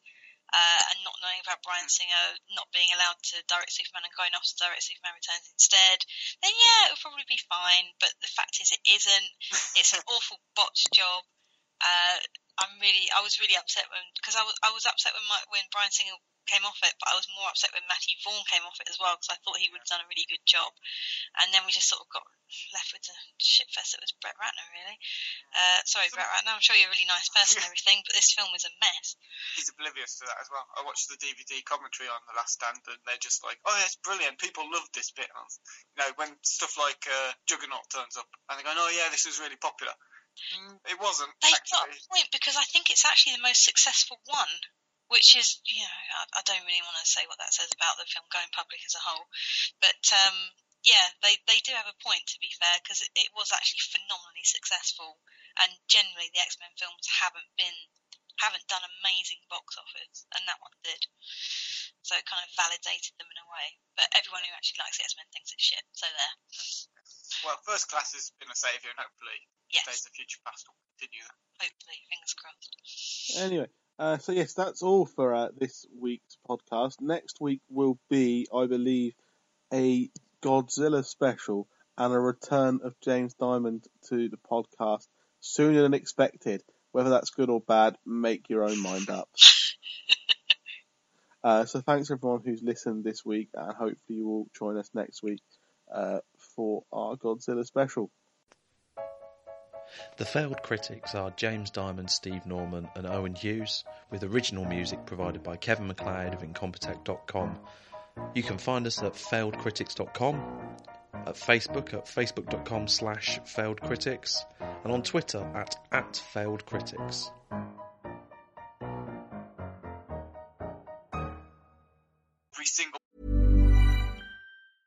Planning for your next trip? Elevate your travel style with Quince. Quince has all the jet setting essentials you'll want for your next getaway, like European linen, premium luggage options, buttery soft Italian leather bags, and so much more. And is all priced at 50 to 80% less than similar brands. Plus, Quince only works with factories that use safe and ethical manufacturing practices. Pack your bags with high-quality essentials you'll be wearing for vacations to come with Quince. Go to quince.com/pack for free shipping and 365-day returns. Person in the film. Yeah, I'd agree with that. But I don't think it's aimed at me. I think there's people who will like it. Um, judging by the reaction it's got, there are people who like it. Hmm. I'm just not one of them, and neither are you. No, not at all. And I thought I would. Um, it's only a short film, so you know I wouldn't make you watch another Transformers film. So we um, went for a shorter one this time, completely different to Transformers, but still I think equally as infuriating. Yeah, um, that's fair to say. I think anyway. Um, won't say too much more without fear of ruining it for, for Carol, who is now going to start the quiz.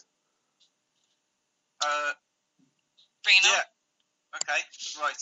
Let's let's see. Where shall I start? This is a bit of a scrappy one because I'm kind of all over the place at the minute. Uh, okay. At let's start. At the minute, all the time. Yeah. Fair enough. Okay.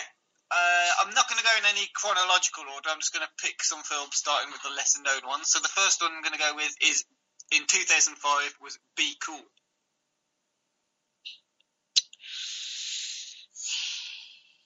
Any guesses? Steve, Uh, was, Steve? was, was, was Dwayne The Rock Johnson in that? And if so, was it Dwayne The Rock Johnson? You've got it. Yes. Oh my straight away. I'm not even mad. I'm actually quite. I'm, I'm actually quite impressed. With- it's That's, not- that's amazing. It's not often people get it on the first go. No. I think James got it once on the first go. I, I did get it once as well. I got it on Pierce Brosnan. I think James started off with Lawnmower Man, which is basically that or Gold Gold Eye, Golden Eye or one of those sort of films, the Bond films. So I Mm. would have got it. So I was quite chuffed with that one. But yes, no, you were in this uh, elusive club, exclusive club rather. Yes. So what what else were you going to come out with for his for? I'm guessing you're going to miss things like The Mummy. Yeah, I was going to go on to Get Smart after that, which was in 2008, which he played a role in.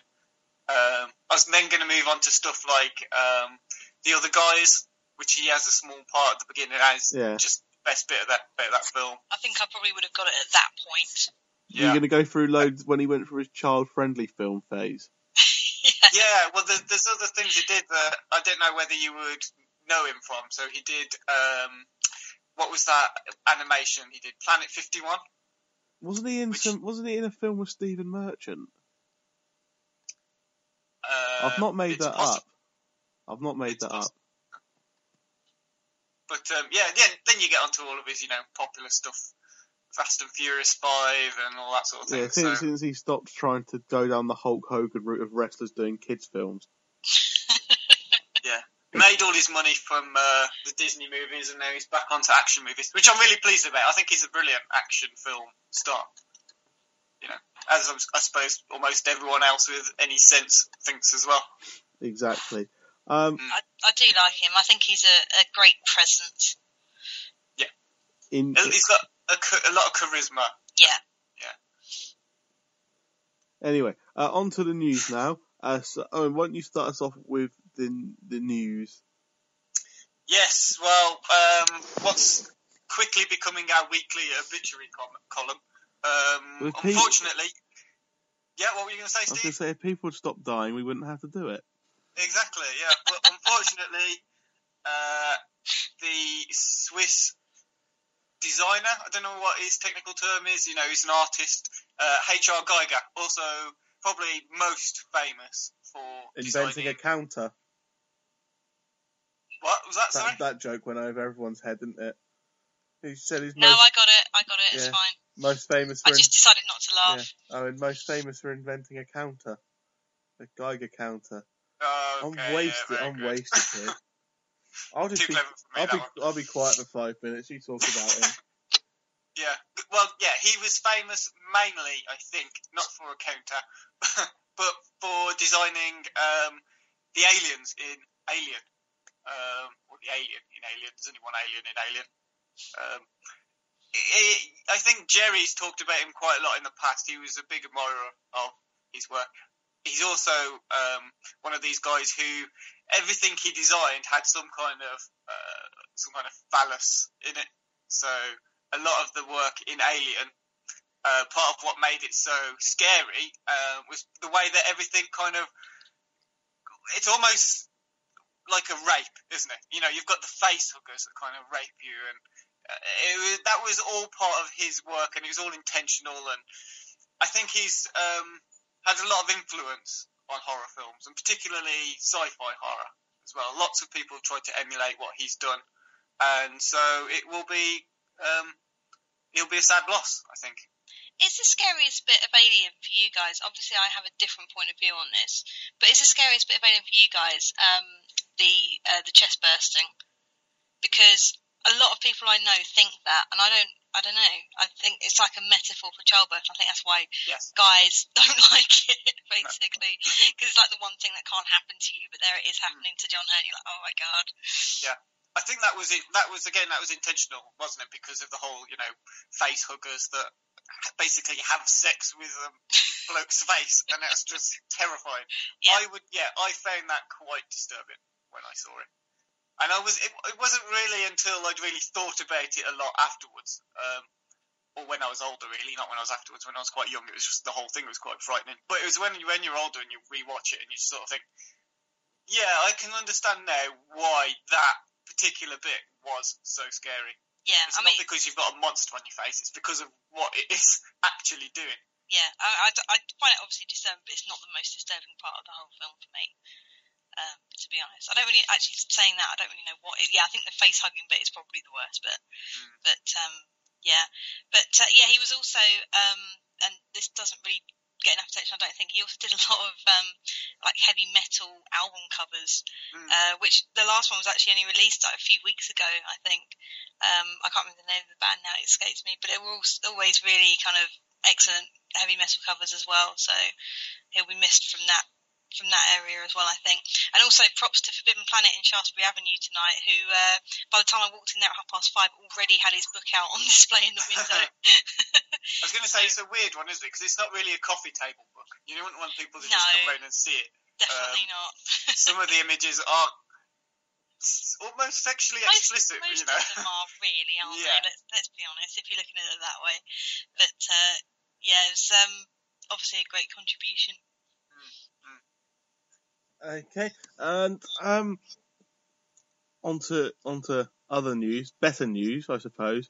We've had some glimpses from the um, well, it's not a Batman film, is it? It's a Superman film, supposedly. is a Batman film. Let's be honest, it's Yeah, going to be a it's- Batman film, yeah. isn't it? It's going to be a Batman film about his With a name bit in of the ti- Superman in it. Yeah, and Superman in the title, but Yeah, yeah, mainly Batman. mm, If they could put Superman versus Batman, but mainly Batman in the title, then they probably would have done it. yeah. Uh, but do do people really get excited about this? I mean, we've we've seen pictures of a bit of a Batmobile and his bat suit, and I'm just like, "Oh, whatever. I think it's quite a long way off from the film being released, and we're getting these sort of teasers, which isn't unusual these days. But it does seem a little bit like um, I don't know. Are people going to be bored of it by the time it comes out? Is it going to start to look dated already? I don't know. No, I think it's I think it's a piece of genius. If I was marketing it, it's exactly what I would do because otherwise, people who are talking about it, you're always going to have people talking about it in articles and stuff, and all they'll have to go on so far is basically like placeholder pictures of Christian Bale and the previous Batman films, and this way you've actually got a, a, an image that they can kind of hold on to. I actually I haven't looked at the image in too much depth, but I did like um, the fact there seems to be a lot of scarring all over his suit, and his suit does, does seem to be a lot thinner um, which kind of indicates that he's been through a some shit and b more shit, and he kind of basically feels that he doesn't need armor anymore, um, and that you know basically he's he's battle hardened enough to actually kind of deal with stuff himself without armor. Um, which I've, I found it a really interesting image, but Zack Snyder's problem is never image, is it? Let's be let's be honest. No, he's got a lot of style, hasn't he? Yeah, it's def- Yeah. definitely it'll definitely be a stylish film, however it turns out. Yeah, um, but I thought the image. I mean, it did look good, and it, like you say, it, it, Snyder's got that in the bag. Really, it's, you know, it's pretty hard to do um, Batman wrong unless you start putting nipples on the suit. But it looks like he steered clear of of going down the nineties shitty Schumacher film route. So Yeah, Yeah. And, and Affleck looks built as well. He looks massive. yeah, but you know, I don't think it's a particularly um, tight fitting jumper he's wearing. it's pretty padded. Well, as I said, I haven't looked that closely, Owen. If you have, then that's that's fine. No one's gonna, no one's going to judge you. It's Yeah, fine. I've been staring at his abs all afternoon. Um, Owen, more Yeah. more superhero film news. Kind of. Uh, I suppose they're superheroes. Are you? Uh, yes. Well, there's two lots of superhero news. We'll go with the one that you you seem most keen to talk about first. I think that's the uh, Mighty Morphin Power Rangers. Well, exactly. And yeah. I haven't even dared to look back at an old episode um, uh, on online, uh, of fear of it tarnishing its reputation in my childhood. Um, although apparently it's still going. Successfully as well. yes, It's um, Um, doing really well, I yes. think. The Power Rangers uh, are meant to be coming back for a movie, um, which sounds possibly brilliant, potentially terrible. It doesn't sound brilliant though, does it? Yeah, but it depends Really? who you give it to. does. Make them part. Make 'em part of Marvel. Just sign it all up. Sign the deal. sign the contracts and get get them doing it. It'll be brilliant. The Power Rangers teaming up with the Avengers. That would. Yeah. Uh, oh my god.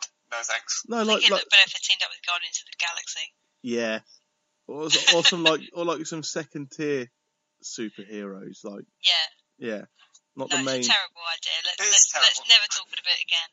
But anyway, I can't remember anything about Power Rangers except there was a red one and a white one, and a green one, a pink one, a yellow one, and a blue one. And Well, the, the white one was the green one. what? You've blown my mind now. The white, the white one, Tommy, I think his the name white, was. yeah, that's the only name I remember. The white one started off bad and then became The black, good. the black one was called Zach. Uh, the the blue one was Billy.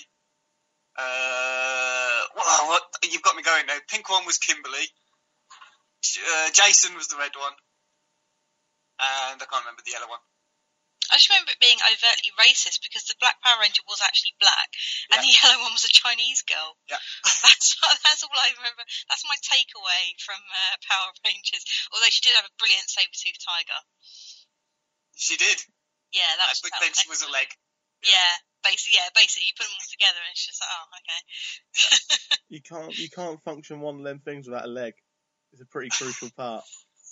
I'm pretty sure you could probably like make it have four arms and just like normal legs, though. Surely, I'd have, just I'd, make the saber-tooth tiger an arm. I'd, I'd have said you would need the leg more than you need the head and that kind of thing. But just make it out of Meccano or something. Well, you know, just have the, have the like proper functioning robots This as is- the arms. this is why you weren't the floating head thing in Power Rangers, this is probably right. or even his little robot mate. Anyway, um, so embargoes are up on uh, Godzilla and X Men: Days of Future Past, and well, what do we think of the reaction so far? It's generally been quite positive for both, hasn't it? It's been Uh, well. I've only been really looking at Days of Future Past. Yeah, Um, God, Godzilla's has been positive as well. But Days of Future Past, I think that's had um, a lot of people. I think it was mentioned on the Football 365 forum as well that the um, reviews, some of them have been quite. Well, they've been slating it a little bit, saying it's messy, but generally accepting that it's quite an enjoyable film, which is what we could have hoped for at best, really. I think. I think the ones slating it for being messy are basically saying that if you haven't watched any of the previous films, you might have a problem. But why would you be going to watch this in the first place if you haven't seen any of the other X Men films? I don't understand. And uh, yeah, the, the one two star review I read was in the Telegraph, I think, Hmm. and uh, basically just went along the lines of "I hate comic book films." Rah rah yeah, rah. that's that's a So we grown can pretty much disregard that. That's a grown ups paper. They don't like Yes. comic books. Yes, the Guardian loved it. Well, that's a that's a grown up paper as well. The well. Guardian also loved Ted and called James a snob That's for not liking Ted. that's They're half true. right. Yeah. Um, yes, so and and Godzilla's been quite well rece- received as well, which is out the end of this week. Yeah, and I'm sure um, Matt can't be with us today because he's still too busy frantically masturbating over all the positive reviews. I just kind of had a mental image of him flapping his arms arm up and down. But you know, your one works as well. That's fine. Yeah. Yeah, one of the two. anyway, we're going to end part one here, and uh, in part two, we'll be back with what we've been watching, which this week features some uh, new releases.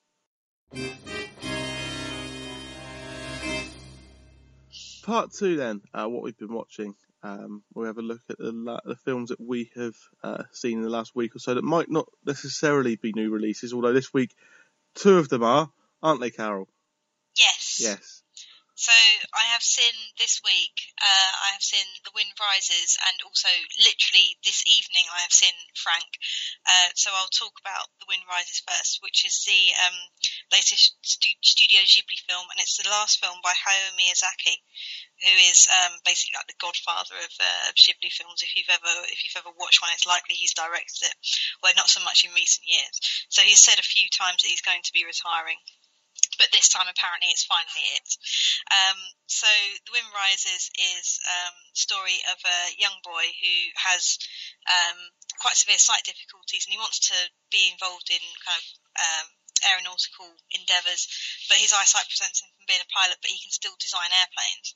Um, so he goes uh, goes and designs airplanes, but unfortunately he's in Japan during the time uh, between the First and Second World Wars, basically, where Japan just seems really eager on starting a fight with everyone in the world, and so uh, the only job he can really find, uh, because they're also dirt broke, uh, the only job he can really find is, is working for um, a company who, who provides the military with planes.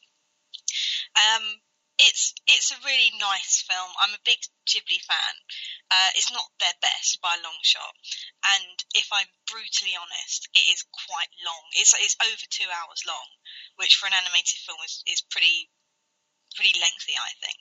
Uh, there's probably about half an hour that could have been cut out, I think. But, you know, as it's Miyazaki's last, apparently, again, um, you can kind of you can kind of not blame him really for, for wanting to kind of drag it out as long as he does. And it's it's not you know it's not a dragging film by any point. There is a bit in the middle where it sags a little bit, but it never feels like oh my god, please end this now. Um, it's really it looks beautiful. Um, it's it's a really lovely looking film, and you know people who are particularly into aeroplanes will really appreciate the um, the effort that's gone into portraying uh, planes of that time. So basically from the 20s through to the 40s, which was when um, airplanes were basically literally taking off, if you'll pardon the pun. Um, but uh, it, it's a lovely looking film. It's, it's probably one of the best looking films. It's not Ghibli's strongest film, um, but as a as a farewell, it's it's really nice. I think and it's just kind of really bittersweet, um, especially where he's talking about how artists are. There's a bit where he's talking about how artists are only created for ten years, and you think Miyazaki's been going on for I don't know thirty or forty years now, um, which is just absolutely amazing. But if you're a Ghibli fan, you you will really really like it. I think. I really wanted to see it in the cinema. Um, it's not showing anywhere near me, but I I kind of think that it's one of these films that you can kind of forgive him for being a bit self-indulgent with. Yeah. He's talking about a topic that he he adores. You know, he loves planes, airplanes, and you know, Studio Ghibli is named after them, and he did sort of similar thing with Porco Rosso. Have you seen? Yeah. Yeah. Where he, there is a bit in there which is very self-indulgent, where he just likes to draw a lot of planes and see them whizzing about the sky and stuff which is fine. But in, it seems like from the Wind Rises, it, the story is foregoing a little bit of um, in favour of him just explaining why planes are brilliant and why he loves planes. Does Yeah. that seem about fair? Or- Yeah, I think that's probably fair. It's, it's basically like his, but you know, um, John Lasseter from Pixar made Cars Yeah. because he loves uh, the cars racing, the ones going turning left for 150 miles. um, but it, it's like that, but better. Basically, it's like his vanity project, but it, it is much better than Cars. Um, and it, yeah, it is a very enjoyable film. Um, yeah, you can't really kind of fault it for, for being that long. If it was kind of a, a, a normal output of Ghibli, then you could say then you would probably pick a few more holes in it. But as it's his last film, you can't really you can't really fault him for going that way. Most of their films are quite long anyway, though. I think the majority are over two hours, aren't they? Um, I don't know. I've never definitely never felt they were over two hours. Um, maybe it's just because I because I happened to catch it because I was going to cinema. And it's only the second film I've ever only the second Ghibli film I've ever watched in the cinema actually. Um, so I kind of looked at how long it was, just a matter of course. Um, but I've certainly never kind of realised that most of the others were two hours long. But um, yeah, it, it, it's recommended anyway. Um, if you like that sort of thing, and uh, the English voice cast is really good actually. Um, I had a choice between seeing it subtitled or dubbed, and I went for dubbed, um, just because it was showing at a more convenient time, and the, and the English voice cast was pretty good. Yeah, we've had this debate before, I think, about um, yeah. subbed versus dubbed, and I personally don't really care. It wasn't really a debate. It was just me trying to get a rise out of you that it wasn't showing and I had the choice. Yeah. But um, yeah, it's, it's pretty good. I think Joseph Gordon-Levitt is the is the um, is plays Shiro, the main guy in the uh, in the story, um, and he's very good. And it's got a great supporting cast. I I never have a problem with Ghibli's um, dubbing. To be honest, they normally have such a good voice cast. Um, sometimes when you watch um, dubbed films from from overseas, then they're not great. They don't have the voice cast to match up to it. But I think Ghibli always always deliver the the goods there. To be honest. Um, and so the second film, which I literally just got back maybe an hour ago from seeing this evening, was Frank. Um, so this is a film about Frank Sidebottom, who, for our younger listeners, um, was basically a guy, um, a Mancunian who went around with a paper mache head all the time, and uh, he did some songs, and he was a very, very eccentric guy. He died. Um, I'm not sure. He died not very long ago, did he? I think it was about four or five years ago. Um, but he was just he was completely mad basically. Um, but the um, journalist Jon Ronson, I didn't realise this at the time, but he was actually in his band and he wrote a newspaper article. Um, I think after Frank died, um, and and it's been turned into this film, which is kind of it's taken liberties with the truth quite a lot because for one, Frank is no longer Mancunian; he's American, uh, which I don't know how much fuss this has caused but uh, it, it didn't didn't really affect me that much because I, as I said I, I don't really remember much of Frank Sidebottom. I remember him very vaguely um, from my childhood, but I don't really have the attachment to him that I'm sure a lot of people do. Um, so the um, ti- the title character John is uh, invited onto on tour with uh, with the band that Frank uh, kind of anchors, and um, it kind of goes from there really, and that that's really it. Um, and they end up through various means of going by going to South by Southwest. It's I I really enjoyed it. I can see why some people may not enjoy it. It's a very was like Frank himself. It's a very odd thing. Um, basically, it kind of it kind of sidesteps the whole idea of, of whether someone who goes around wearing a paper mache head at all times is actually mentally ill, um, and kind of just plays up his um, eccentricities and his creativity.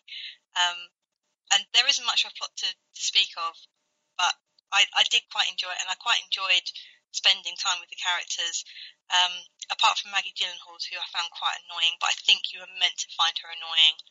Um, I can't remember the name of her of her character right now, but uh, yeah, overall, it was just an in, it was an interesting film, and it's quite funny in places. Um, I would say that if you like kind of very off the wall films, and I would say probably go and watch it.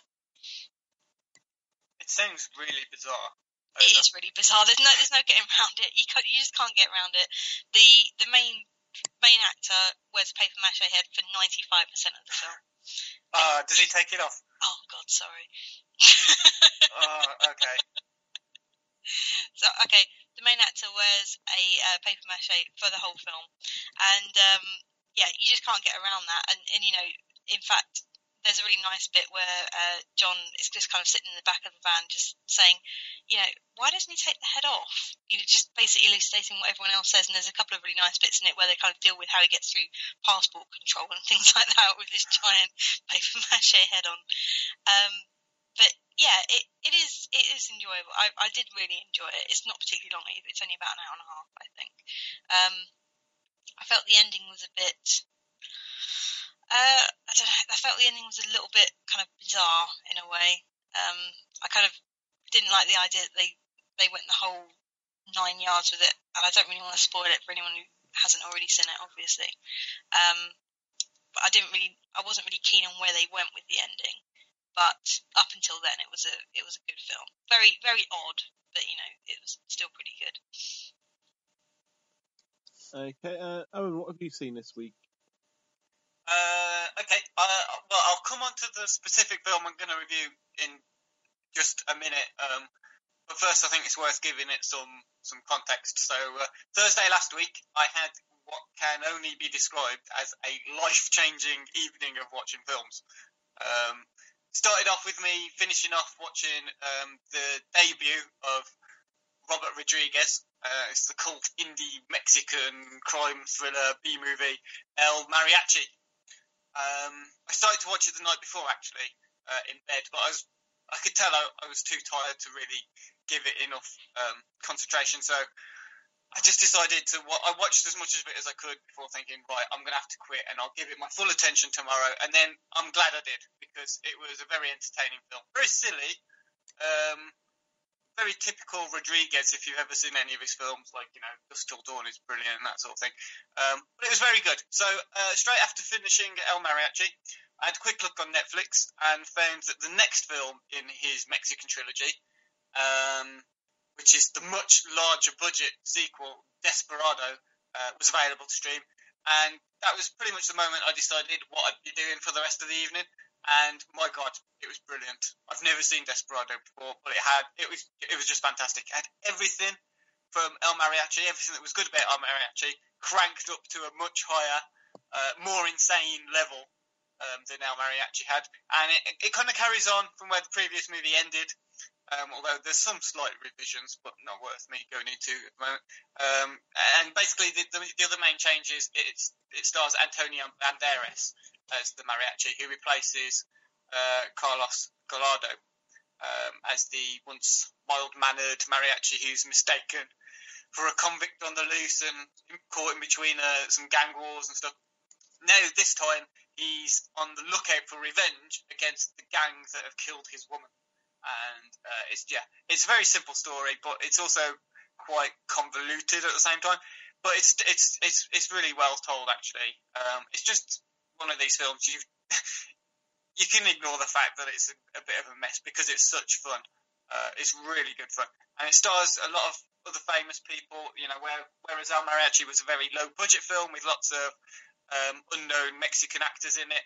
Um, this is, you know, for for a start, it's all in uh, American or mostly in American rather than um, than in Mexican. Um, and so, therefore, you've got all these big stars in there. You've got Steve Buscemi, who uh, features as Antonio Banderas' mate and provides what is one of the best openings to a film I've seen in ages. Um, basically, narrates a story to this dingy little Mexican bar about Antonio Banderas and about his reputation. But it's just so damn cool. It's really. I just sat there thinking, this is just. I'm going to love this film. I've only seen the first five minutes, but I am absolutely going to adore this film. I can tell. Um, but you, then you also get people in there like Quentin Tarantino, um, but uh, as well as some other, you know, Mexican um, or, or, Latin actors. So you, uh, Salma Hayek is in it, Cheech Marin, Danny Trejo, amongst others. Um, they're all involved, and they're all also fantastic as well. Um, but yeah, like I say, the story is a bit more complex, a little bit more complex. Um, but it's all the better for it. Um, uh, well, mostly, mostly it is. It goes a little bit squiffy in the middle. Um, but then it kind of more than rescues itself towards the end of the film with this completely over the top action set piece, which, uh, as I say, it's just a ton of fun. The whole film is just brilliant fun. I had a hoot watching it. Um, definitely much more so than Once Upon a Time in Mexico, which is the final part of the trilogy um, which was I had seen that before some years ago, about ten years ago, I think I saw it, um, and I did like Once Upon a Time in Mexico at the time. Um, but yeah, I rewatched it after Desperado, and yeah, oh dear, it's a bit rubbish. But um, particularly when it's compared to Desperado. But yeah, I really enjoyed Desperado, and I really enjoyed El Mariachi. They're two very good films. Um, have either of you two seen Desperado before? No, I haven't. No. No. I haven't seen either of them, I don't think, or any of the three. Do you like Robert Rodriguez in general, or have you never really um, um I'm not sure I've seen a lot of his stuff actually. Um, did he direct from Dusk Till Dawn? From Dusk Till Dawn, yeah. yeah he like did uh, Sin City, yeah. uh, Planet Terror. He did uh, well. Yes, well, I don't know whether I like Planet Terror or whether it was just really good compared to Death Proof, right, which was okay. probably the wor- one of the worst films I've ever seen, and I've seen some rubbish. I, I don't mind Death Proof. It's awful. It's all right. No, But Planet Terror is much better than. yes, it is a million times better. Yeah. So, That's one of my favourite uh, film quotes as well. I'm going to eat your brains and gain your knowledge. But, um, yeah, oh, well, okay, that's fair enough. I think if you like stuff like From Dusk Till Dawn, or if you like Sin City or, or Planet Terror, then yeah, give Desperado a go. It's Yeah. well well worth your time. Sounds pretty good. Is it on Netflix? All three of them are on Netflix. Fantastic. I might have to seek that out. Do yeah, it's brilliant. Okay, and the film that I have seen this week is going to descend into a, a rant on kind of type of film. But I watched um, both. This one was on Film Four. It was Frozen, not the children's Disney thing. The one where some idiots get stuck on a ski lift. Um, and I also watched The Crazies, which is a 2010 remake of some older horror film about some town that gets By in- George A. Romero. Yeah, yeah, he did the original. Hmm, I probably should have watched that instead. Um, but but these these are both films in what is probably the horror or thriller genre. Yeah. It's meant to be tense. It's meant to be scary. You, you meant it's meant to shit you up a bit, and it doesn't. Neither of them do. In in Frozen, um, the three characters are morons. They are not they are not likable in any way, shape, or form. Um, and I don't know why I watched it to the end. I could have turned it off and done something far more productive or more interesting or anything. But I did watch it to the end. I kind of did, by a point, want to know what happened at the end. Um, but it was just. I think with Frozen, I know you've made the point that the characters are all these unlikable idiots, but I kind of got the impression they're meant to be a bit unlikable, just so that you won't mind seeing all these terrible things happen to them. There is that, but I mean, at no point did I feel any kind of tension. In that film, you're obviously meant to feel some kind of tension. I did, I did wince a bit when one of the one of the characters injured themselves in a really stupid way. I mean, I don't know how he. I don't care if I spoil this film for people. It's been out a while anyway. Right, he jumped off a ski lift, but it was far too high for him to jump off safely, and he broke both his legs. That made me wince a bit because it did look quite painful. Other than that, there's no tension in the film. There was no, and then the same with the Crazies. It was, it was just a by the books horror slasher film, and my my rant comes from there's just too many of them. There just seems to be churning out year after year. So many of these, they're either remakes or new films just going along the same plot as an old one. And it's they're meant to be a horror or a thriller or a slasher film, and they're meant to shit you up a bit, but they're not. They're just boring and by the books and doing nothing new. And I want a film that's going to scare me or make or make me feel tense, and it's just it's just not happening. And I think Owen watches quite a lot of, of foreign films and seeing that and that and they seem to be doing more. You know, if I watched foreign films, there'd be more of that kind of thing. But it's not me being an idiot or uncultured. I tend to do other things while I'm watching a film. So if a film's subtitled, I can't really do other things while I'm watching it, which is why I don't tend to watch so many. But you know, generally English or American um, or English language films are just making such boring and predictable horror films, or you know, don't scare people or don't make you feel uneasy or tense, and it's just really Well, frustrating. mm, It depends where you look. I think if you go to these big uh, American horror thrillers, whatever you want to call them, then perhaps yeah, there is a. Um, they're all very similar. They all follow the same sort of formula, um, or the same kind of blueprint almost, and it's just a. Yeah, but I, I thought the Crazies was decent. I think it's another one that's a bit stupid. Um, but at the same time, some of the kind of scenarios that are in there I thought were quite creative. Um, I didn't find myself wanting to pause the film to go and get a drink or do something else. You know, I, I kind of sat through it to the end and I thought it was the highest accolade. yeah, but I just mean like in a rebuttal, a rebuttal to what um, Steve's just saying. Really, with the horror film, it's I wanted to stick with this. I wasn't tempted to look at my phone or anything like that, which does happen with some of the more cliched horror films that, that come out. Have to admit. But, but you understand my point about this type of film in general.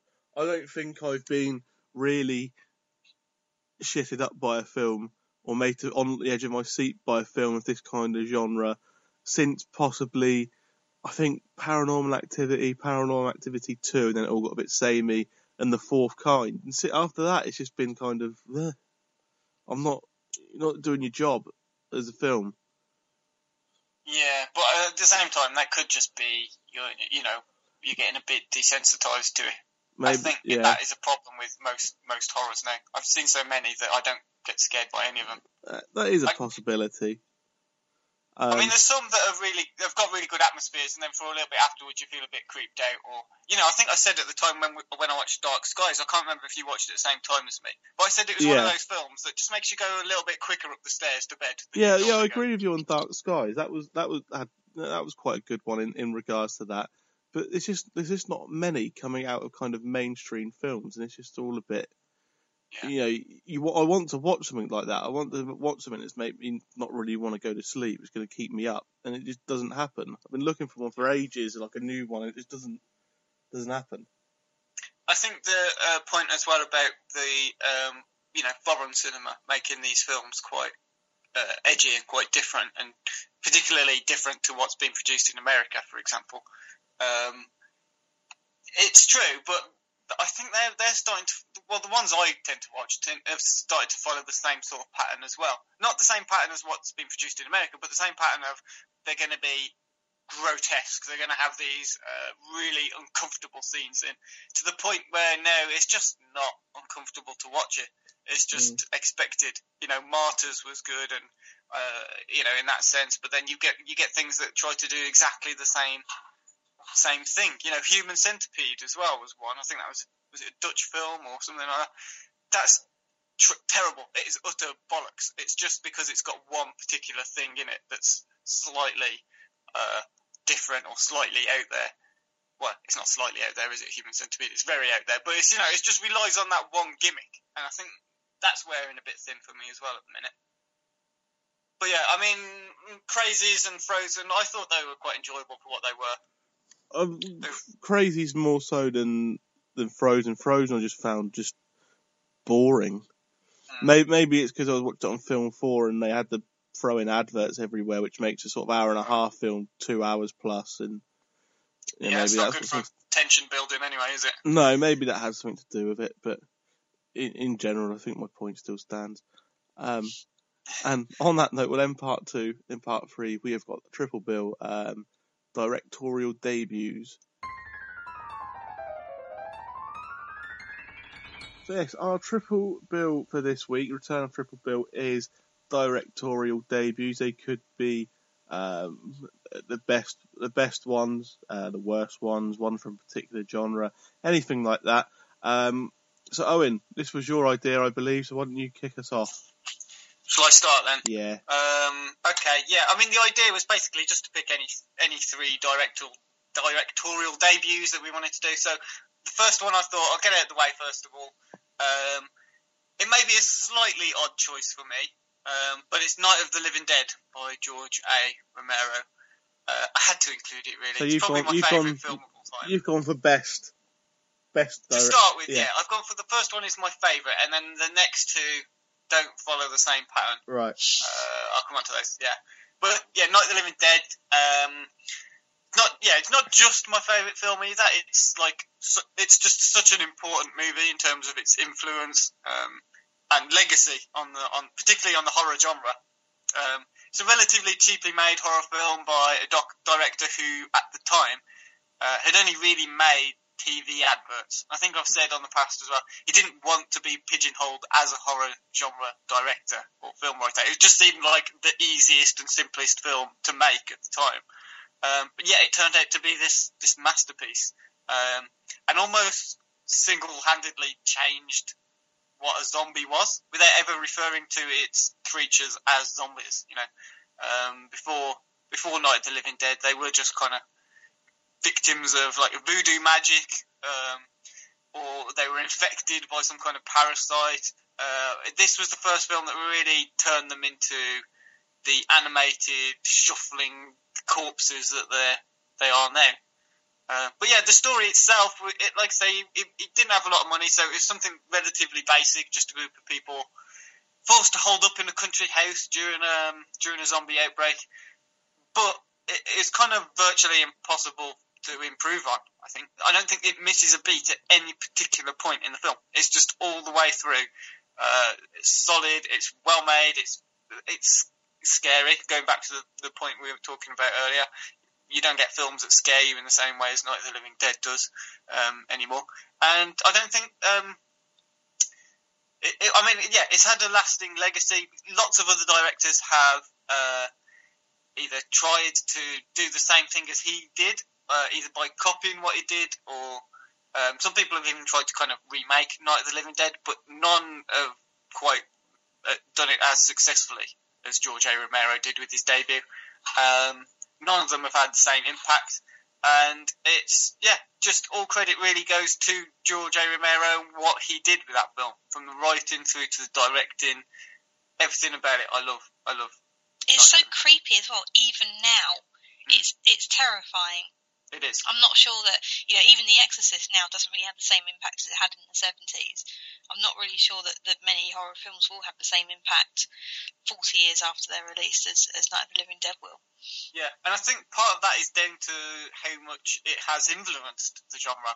You know, people stealing all of his ideas, or not necessarily stealing, but being inspired by his ideas. If we're going to be a bit more um, uh, friendly, yeah, they, it's kind of deadened the impact of some of the scenes in Night of the Living Dead. But I still think it's a scary film. I didn't particularly like it the first time I ever saw it, which was a weird um, thing for it to now be my favourite film. But it, I think it grew on me, and then the more I appreciated it, I think it, what happened was I watched it one time after thinking it was a bit rubbish, and then I did get a bit scared by it, and I thought, oh, okay, it is really good actually, isn't it? And then the more I watched it, the more I could appreciate the other things he was doing, and you know how it's quite an allegorical film, and it's just a very clever movie. Um, and yeah, I love it. So it's my it's my favourite directorial debut and possibly my favourite ever film. My second choice, uh, I wanted to pick something different, something that wasn't just simply one of my favourite directorial debuts, and I've gone in completely the opposite direction by choosing a directorial debut um, that is not just a fucking shit film, um, but it also won an Oscar, unbelievably. And if you haven't guessed what it is by that, it's Paul Haggis' uh, excruciatingly patronising debut in 2004. It's Crash.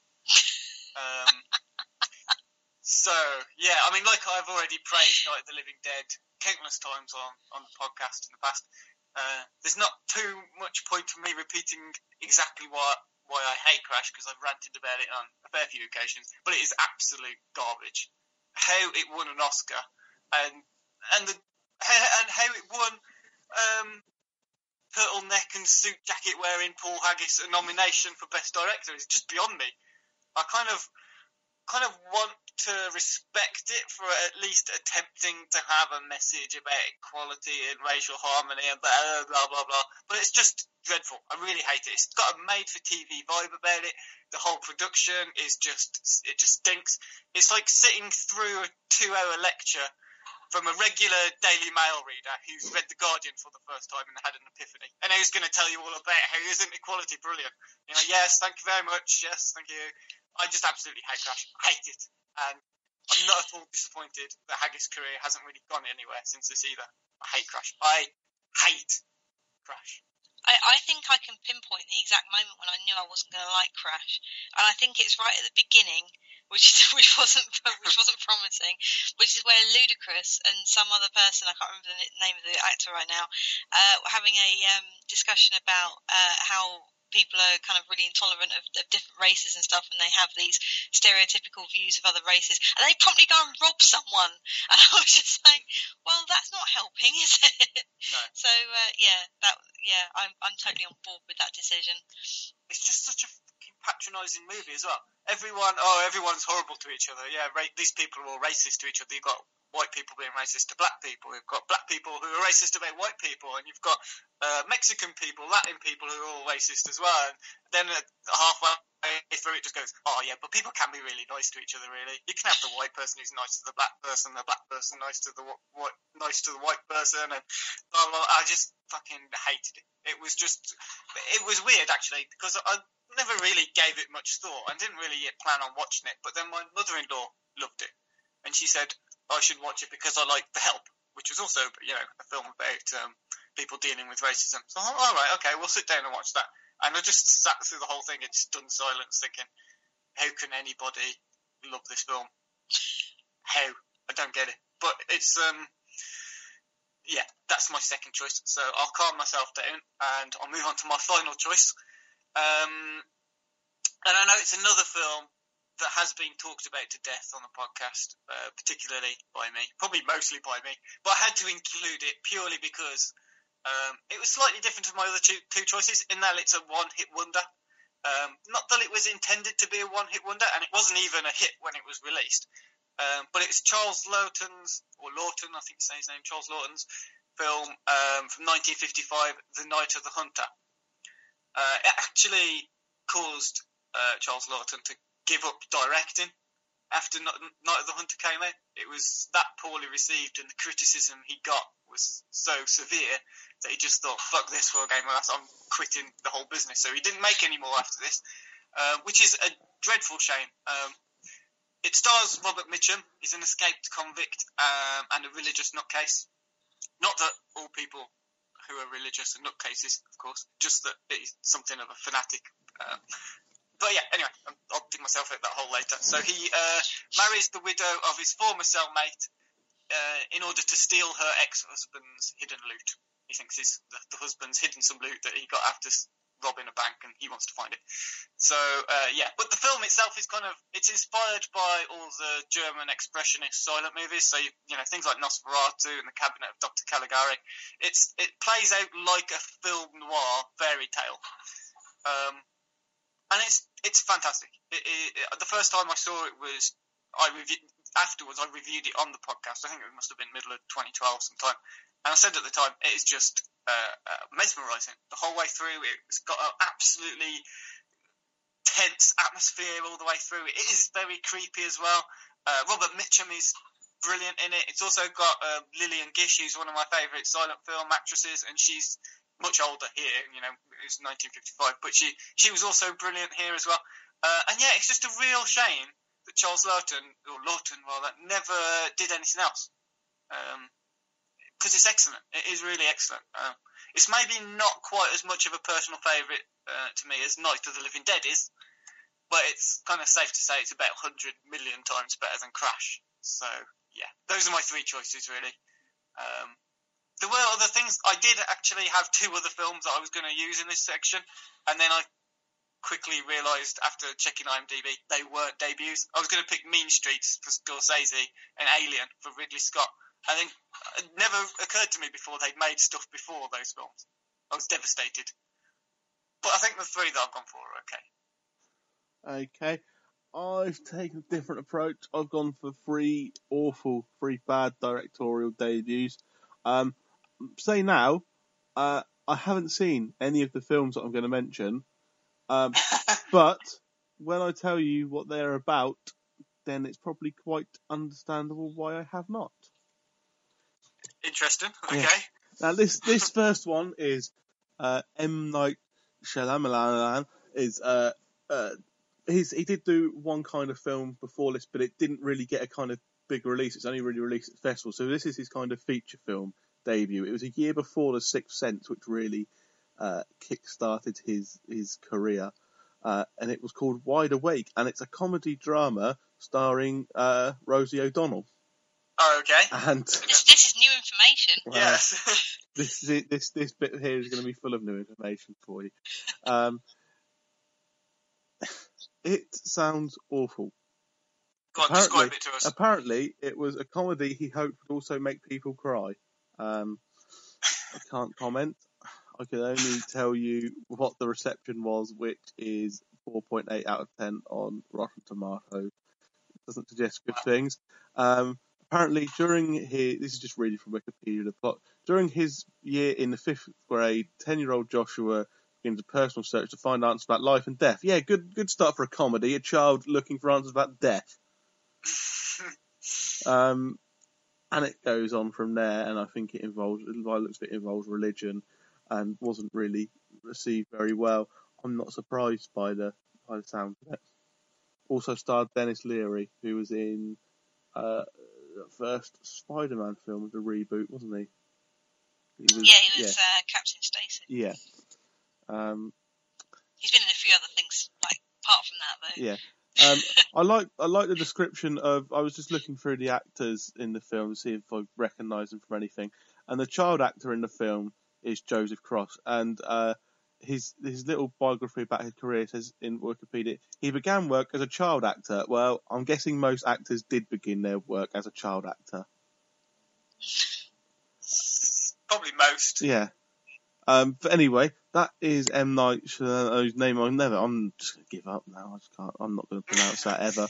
Uh, okay. Second one is James Cameron, um, maker of many big films. I'm sure I don't need to list them. Do you want me to list them? Uh, I think I think we'll be okay. Yeah, I think we we'll be fine. Is, yeah. Yes. Well, this one, his his first feature film uh, directing credit came for Piranha 2: The Spawning, the 1981 sequel to uh, the 1978 Piranha. Um, yeah. So bad he, by the sounds of it, by his own admission, he got fired by the Italian producer after two weeks, and he has tried to expunge this film from uh, his records and denies it. Although it, he can't deny it, it does follow him around, and people do bring it up in interviews every now and again. Um, although he will try and deny its existence or deny his his role in it, he can't. It's um, yes, by the sounds of it, Vam, uh, piranhas evolve into the ability to fly. Um, it just sounds awful on every level. The the best thing about it is the Spanish film poster where the title translates as Vampires of the Sea. yeah. Yeah. I quite like the original Piranha, have no intention of watching this, even if no. James Cameron's name is attached to it. No. It just sounds utter turd. And here's the one I teased everyone with uh, at the start Ben Affleck's directorial debut, 16 minute short film titled I Killed My Lesbian Wife, Hung Her on a Meat Hook, and Now I Have a Free Picture Deal at Disney. Oh come on! Do short films really count? you just you just discounted Shyamalan for having something that only showed at a festival. If it if it's got a title like that, it's in. I can't leave it out, can I? People need to know about this. No, that's fair enough. Uh, him, he himself about the project said it's horrible, it's atrocious, and and that's it. um, I think the title pretty much explains the, the, the plot, although I don't know where the um, the the free picture deal at Disney comes into it all. Um, it just sounds awful. It was received awfully. I don't even know if you could find it on YouTube. I've not bothered to look. I don't think I will anytime soon. So that's three bad directorial debuts. Now, Carol, what are you going to tell us about? Um, I, I basically went for um, debuts from people who were previously known better for other things. So I have gone for a triple bill, um, and my first choice was George Clooney for Confessions of a Dangerous Mind, which I've, I've found out earlier was released in 2002, so it's already 12 years old. It really doesn't feel that old. Um, it's, it's, horrible when things like that creep up on you. Um, but it's basically it's the story of um, an American game show host, very famous American game show host. I think it was in the 50s, if I remember correctly, um, played by Sam Rockwell, who's always excellent. And he may or may not be an assassin for the CIA, uh, kind of in between hosting game shows, and it's it's really it's a really enjoyable film. Um, it, George Clooney's in it as well as, as his kind of informant, I think it was. Um, I haven't seen it for quite a long time, but um, it was a really kind of snappy film. Unfortunately, I don't think personally George Clooney's um, directing since then has really lived up to it. Um, I think the last one I saw of his was The Ides of March, which was quite a plodding film. Uh, could have been could have been a lot better. But um, yeah, Confessions of Dangerous Mind is, is really good, just mainly basically for Sam Rockwell's performance because he is he's good in everything. Let's be honest, um, and he was really good in this. Um, so my second choice was uh, one that I saw last year. These are all quite recent films, actually. Thinking about it, um, was Joseph Gordon-Levitt's directorial debut, Don Jon, oh. Um, which I saw last year, and obviously he's much much better known for being a, an actor, and also I think a musician as well. Um, but but most famous for being an actor. And it's the story of I think I reviewed it on the um, on the podcast actually from Film Festival last year, from London Film Festival, and it's about um, a guy who's just basically obsessed with porn, and uh, he finds finds this girl, but she's kind of equally obsessed with, uh, you know, having a nice life and having material things. And it's kind of, it's, it's more of a, more of a one to watch really, I think. Uh, not, it's not a brilliant film, but I'm quite interested to see what he does in the future with a kind of, when he gets more experience at directing and stuff. I know obviously he's been around for a long, long time now.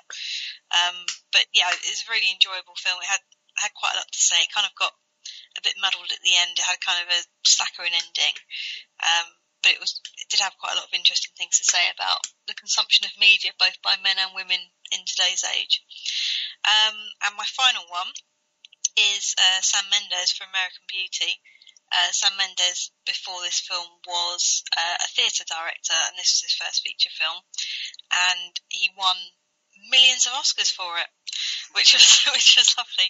I remember seeing this in the cinema, and I was like, just absolutely blown away. It, it's fantastic. Sometimes I think when you get either films that originally were theatre productions or theatre directors, it can feel overly staged. Um, where you get a film like that, I'm thinking specifically of the Deep Blue Sea here. I did feel find that overly staged. Um, the, ter- the, the film with the Terence Rattigan play. But uh, American Beauty is just it's amazing. It's it's so good. I watched it a couple of months ago and it still holds up now.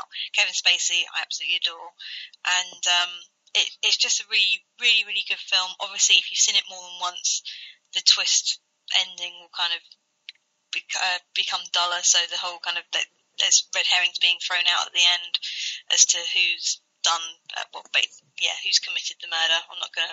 I don't think I'm giving anything away there by saying that because it's uh, said right in the first kind of 30 seconds.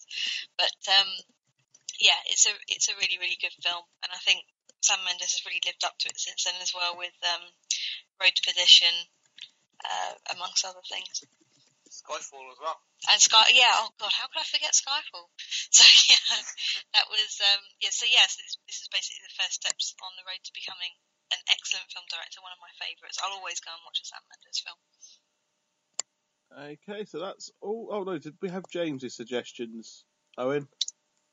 Uh, you're asking me? Yes, we did have James's suggestions. If you give me two seconds, I will find them for you.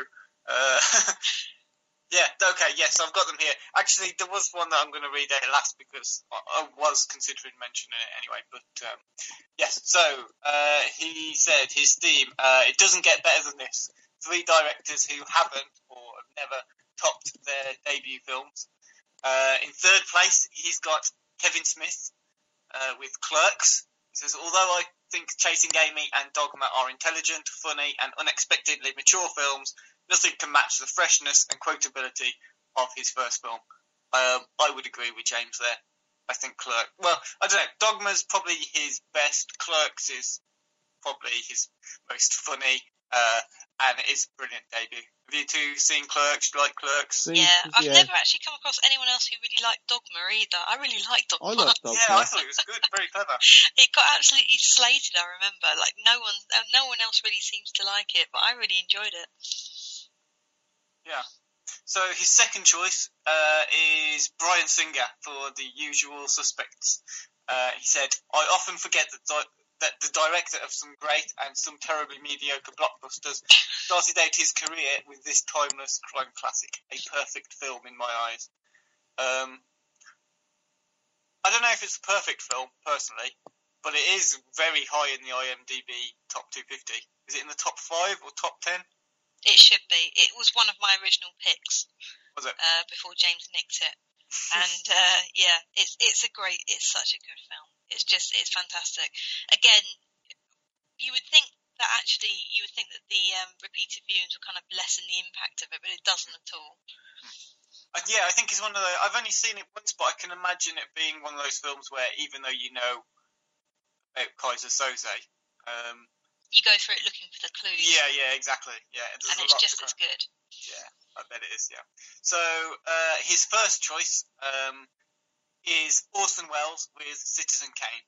Uh, he says, as good as Touch of Evil and The Magnificent Ambersons are, Citizen Kane is simply one of the greatest cinematic achievements of all time, and that's not even taking into account that it was the directorial, directorial debut of a cocky 26-year-old blessed with a touch of genius. Um, yeah, I'm glad he's picked Citizen Kane. Uh, I'm, and I'm glad we get to sort of put it into the podcast because it is a very important film um, for, you know, what it did to movies at the time and what it did for sort of indie filmmaking almost, you know. Um, but yeah, it's a brilliant film as well, I think. Yeah, uh, definitely. Yeah. Although I kind of disagree, where you said as good as Touch of Evil and The Magnificent Ambersons are, um, I wasn't that keen on The Magnificent Ambersons, but apparently there's a lot of history about why it's as rough and odd as it is, because he basically didn't make half of it. So yeah, Magnificent Ambersons I'm not too sure about, but Citizen Kane is definitely um, possibly the single greatest directorial debut, if we're honest. Not because it's the best film, but because of what it did for cinema. So yeah, well done, James. I'm glad you picked it. It had to be mentioned by someone. Okay, and now just time to uh, finish off the podcast by recommending uh, some films to watch during the week. I'm going to start off with uh, Channel 5 on Monday at 10 o'clock uh, in preparation for the sequel coming out in a few weeks 21 Jump Street from 2012. Good choice. Uh, I was so pleasantly surprised by that film. And the, and the, I, the, the, uh, the trailer for the sequel looks pretty good as well. Yes, it does, yeah. I had no intention on watching that film and I was persuaded to watch it and I was just really pleasantly surprised by it. I thought it was great. It was so funny. Uh, yeah, I only watched it because Steve, Jerry, and James kept saying how good it was, and I thought it can't be that good. As, and then it was quite fun. Yeah, was, as usual, the three of us were right. yeah, and your your recommendation of uh, "This Is the End" was pretty good as well. So you're on a roll, Steve. Com- comedy's had a good couple of years after being pretty rubbish for a long time. Comedy's kind of there's been a, a good couple of years for comedy films. Yeah. Uh, Owen, what are you telling people to watch? uh, I'm going to be really lazy and say people should watch uh, Robert Rodriguez Mexican trilogy on Netflix. Okay. It's all there. You've got no excuse, and Desperado is brilliant. Okay, and Carol. Uh, well, some of us are very excited about Days of Future Past opening up in nine days' time now. Um, Film 4 are also very excited about it, but I would say that they're very excited about the X Men triple bill over the weekend. But I would say don't bother with Origins Wolverine or Last Stand because they're shit. Watch on Monday, 7 p.m. X Men, the original, uh, which basically you have to thank for every single superhero film coming through the uh, coming through the multiplex at the moment, whether you like that or not. Came at just the right time, didn't it, X Men? Yeah. Comic book movies were on the wane a little bit, and well, then it yeah, blew everything else. Batman Forever, which was obviously quite bad. And then you had Blade, which was like an 18, so that was good, you know, for the over 18s, that was fine. But for the for the family friendly stuff, X Men was really important.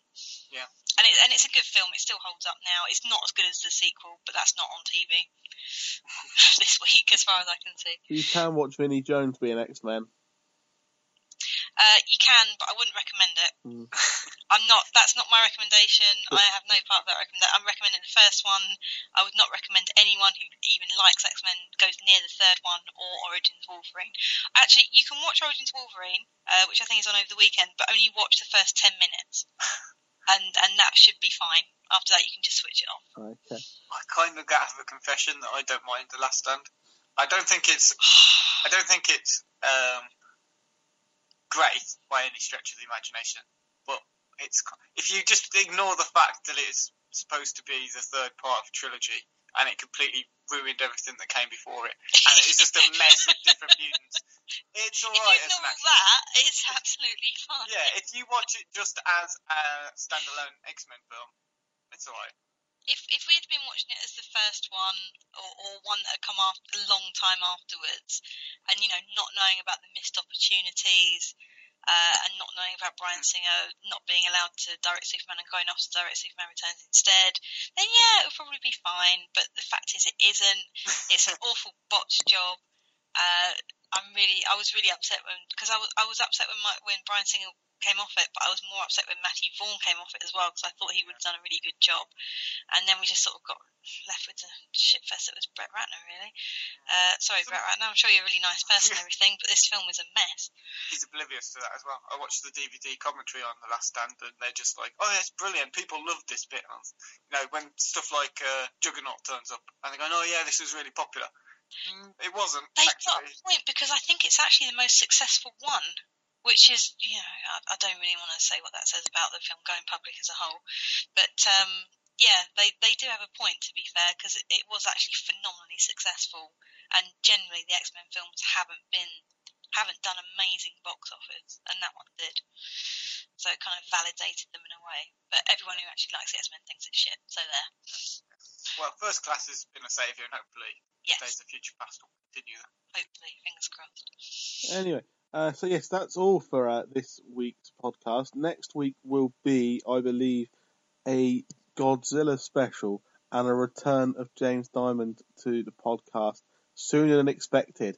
Whether that's good or bad, make your own mind up. uh, so thanks everyone who's listened this week, and hopefully you will join us next week uh, for our Godzilla special. The failed critics are James Diamond, Steve Norman, and Owen Hughes, with original music provided by Kevin MacLeod of Incompetech.com. You can find us at failedcritics.com, at Facebook at facebook.com slash failedcritics, and on Twitter at, at failedcritics.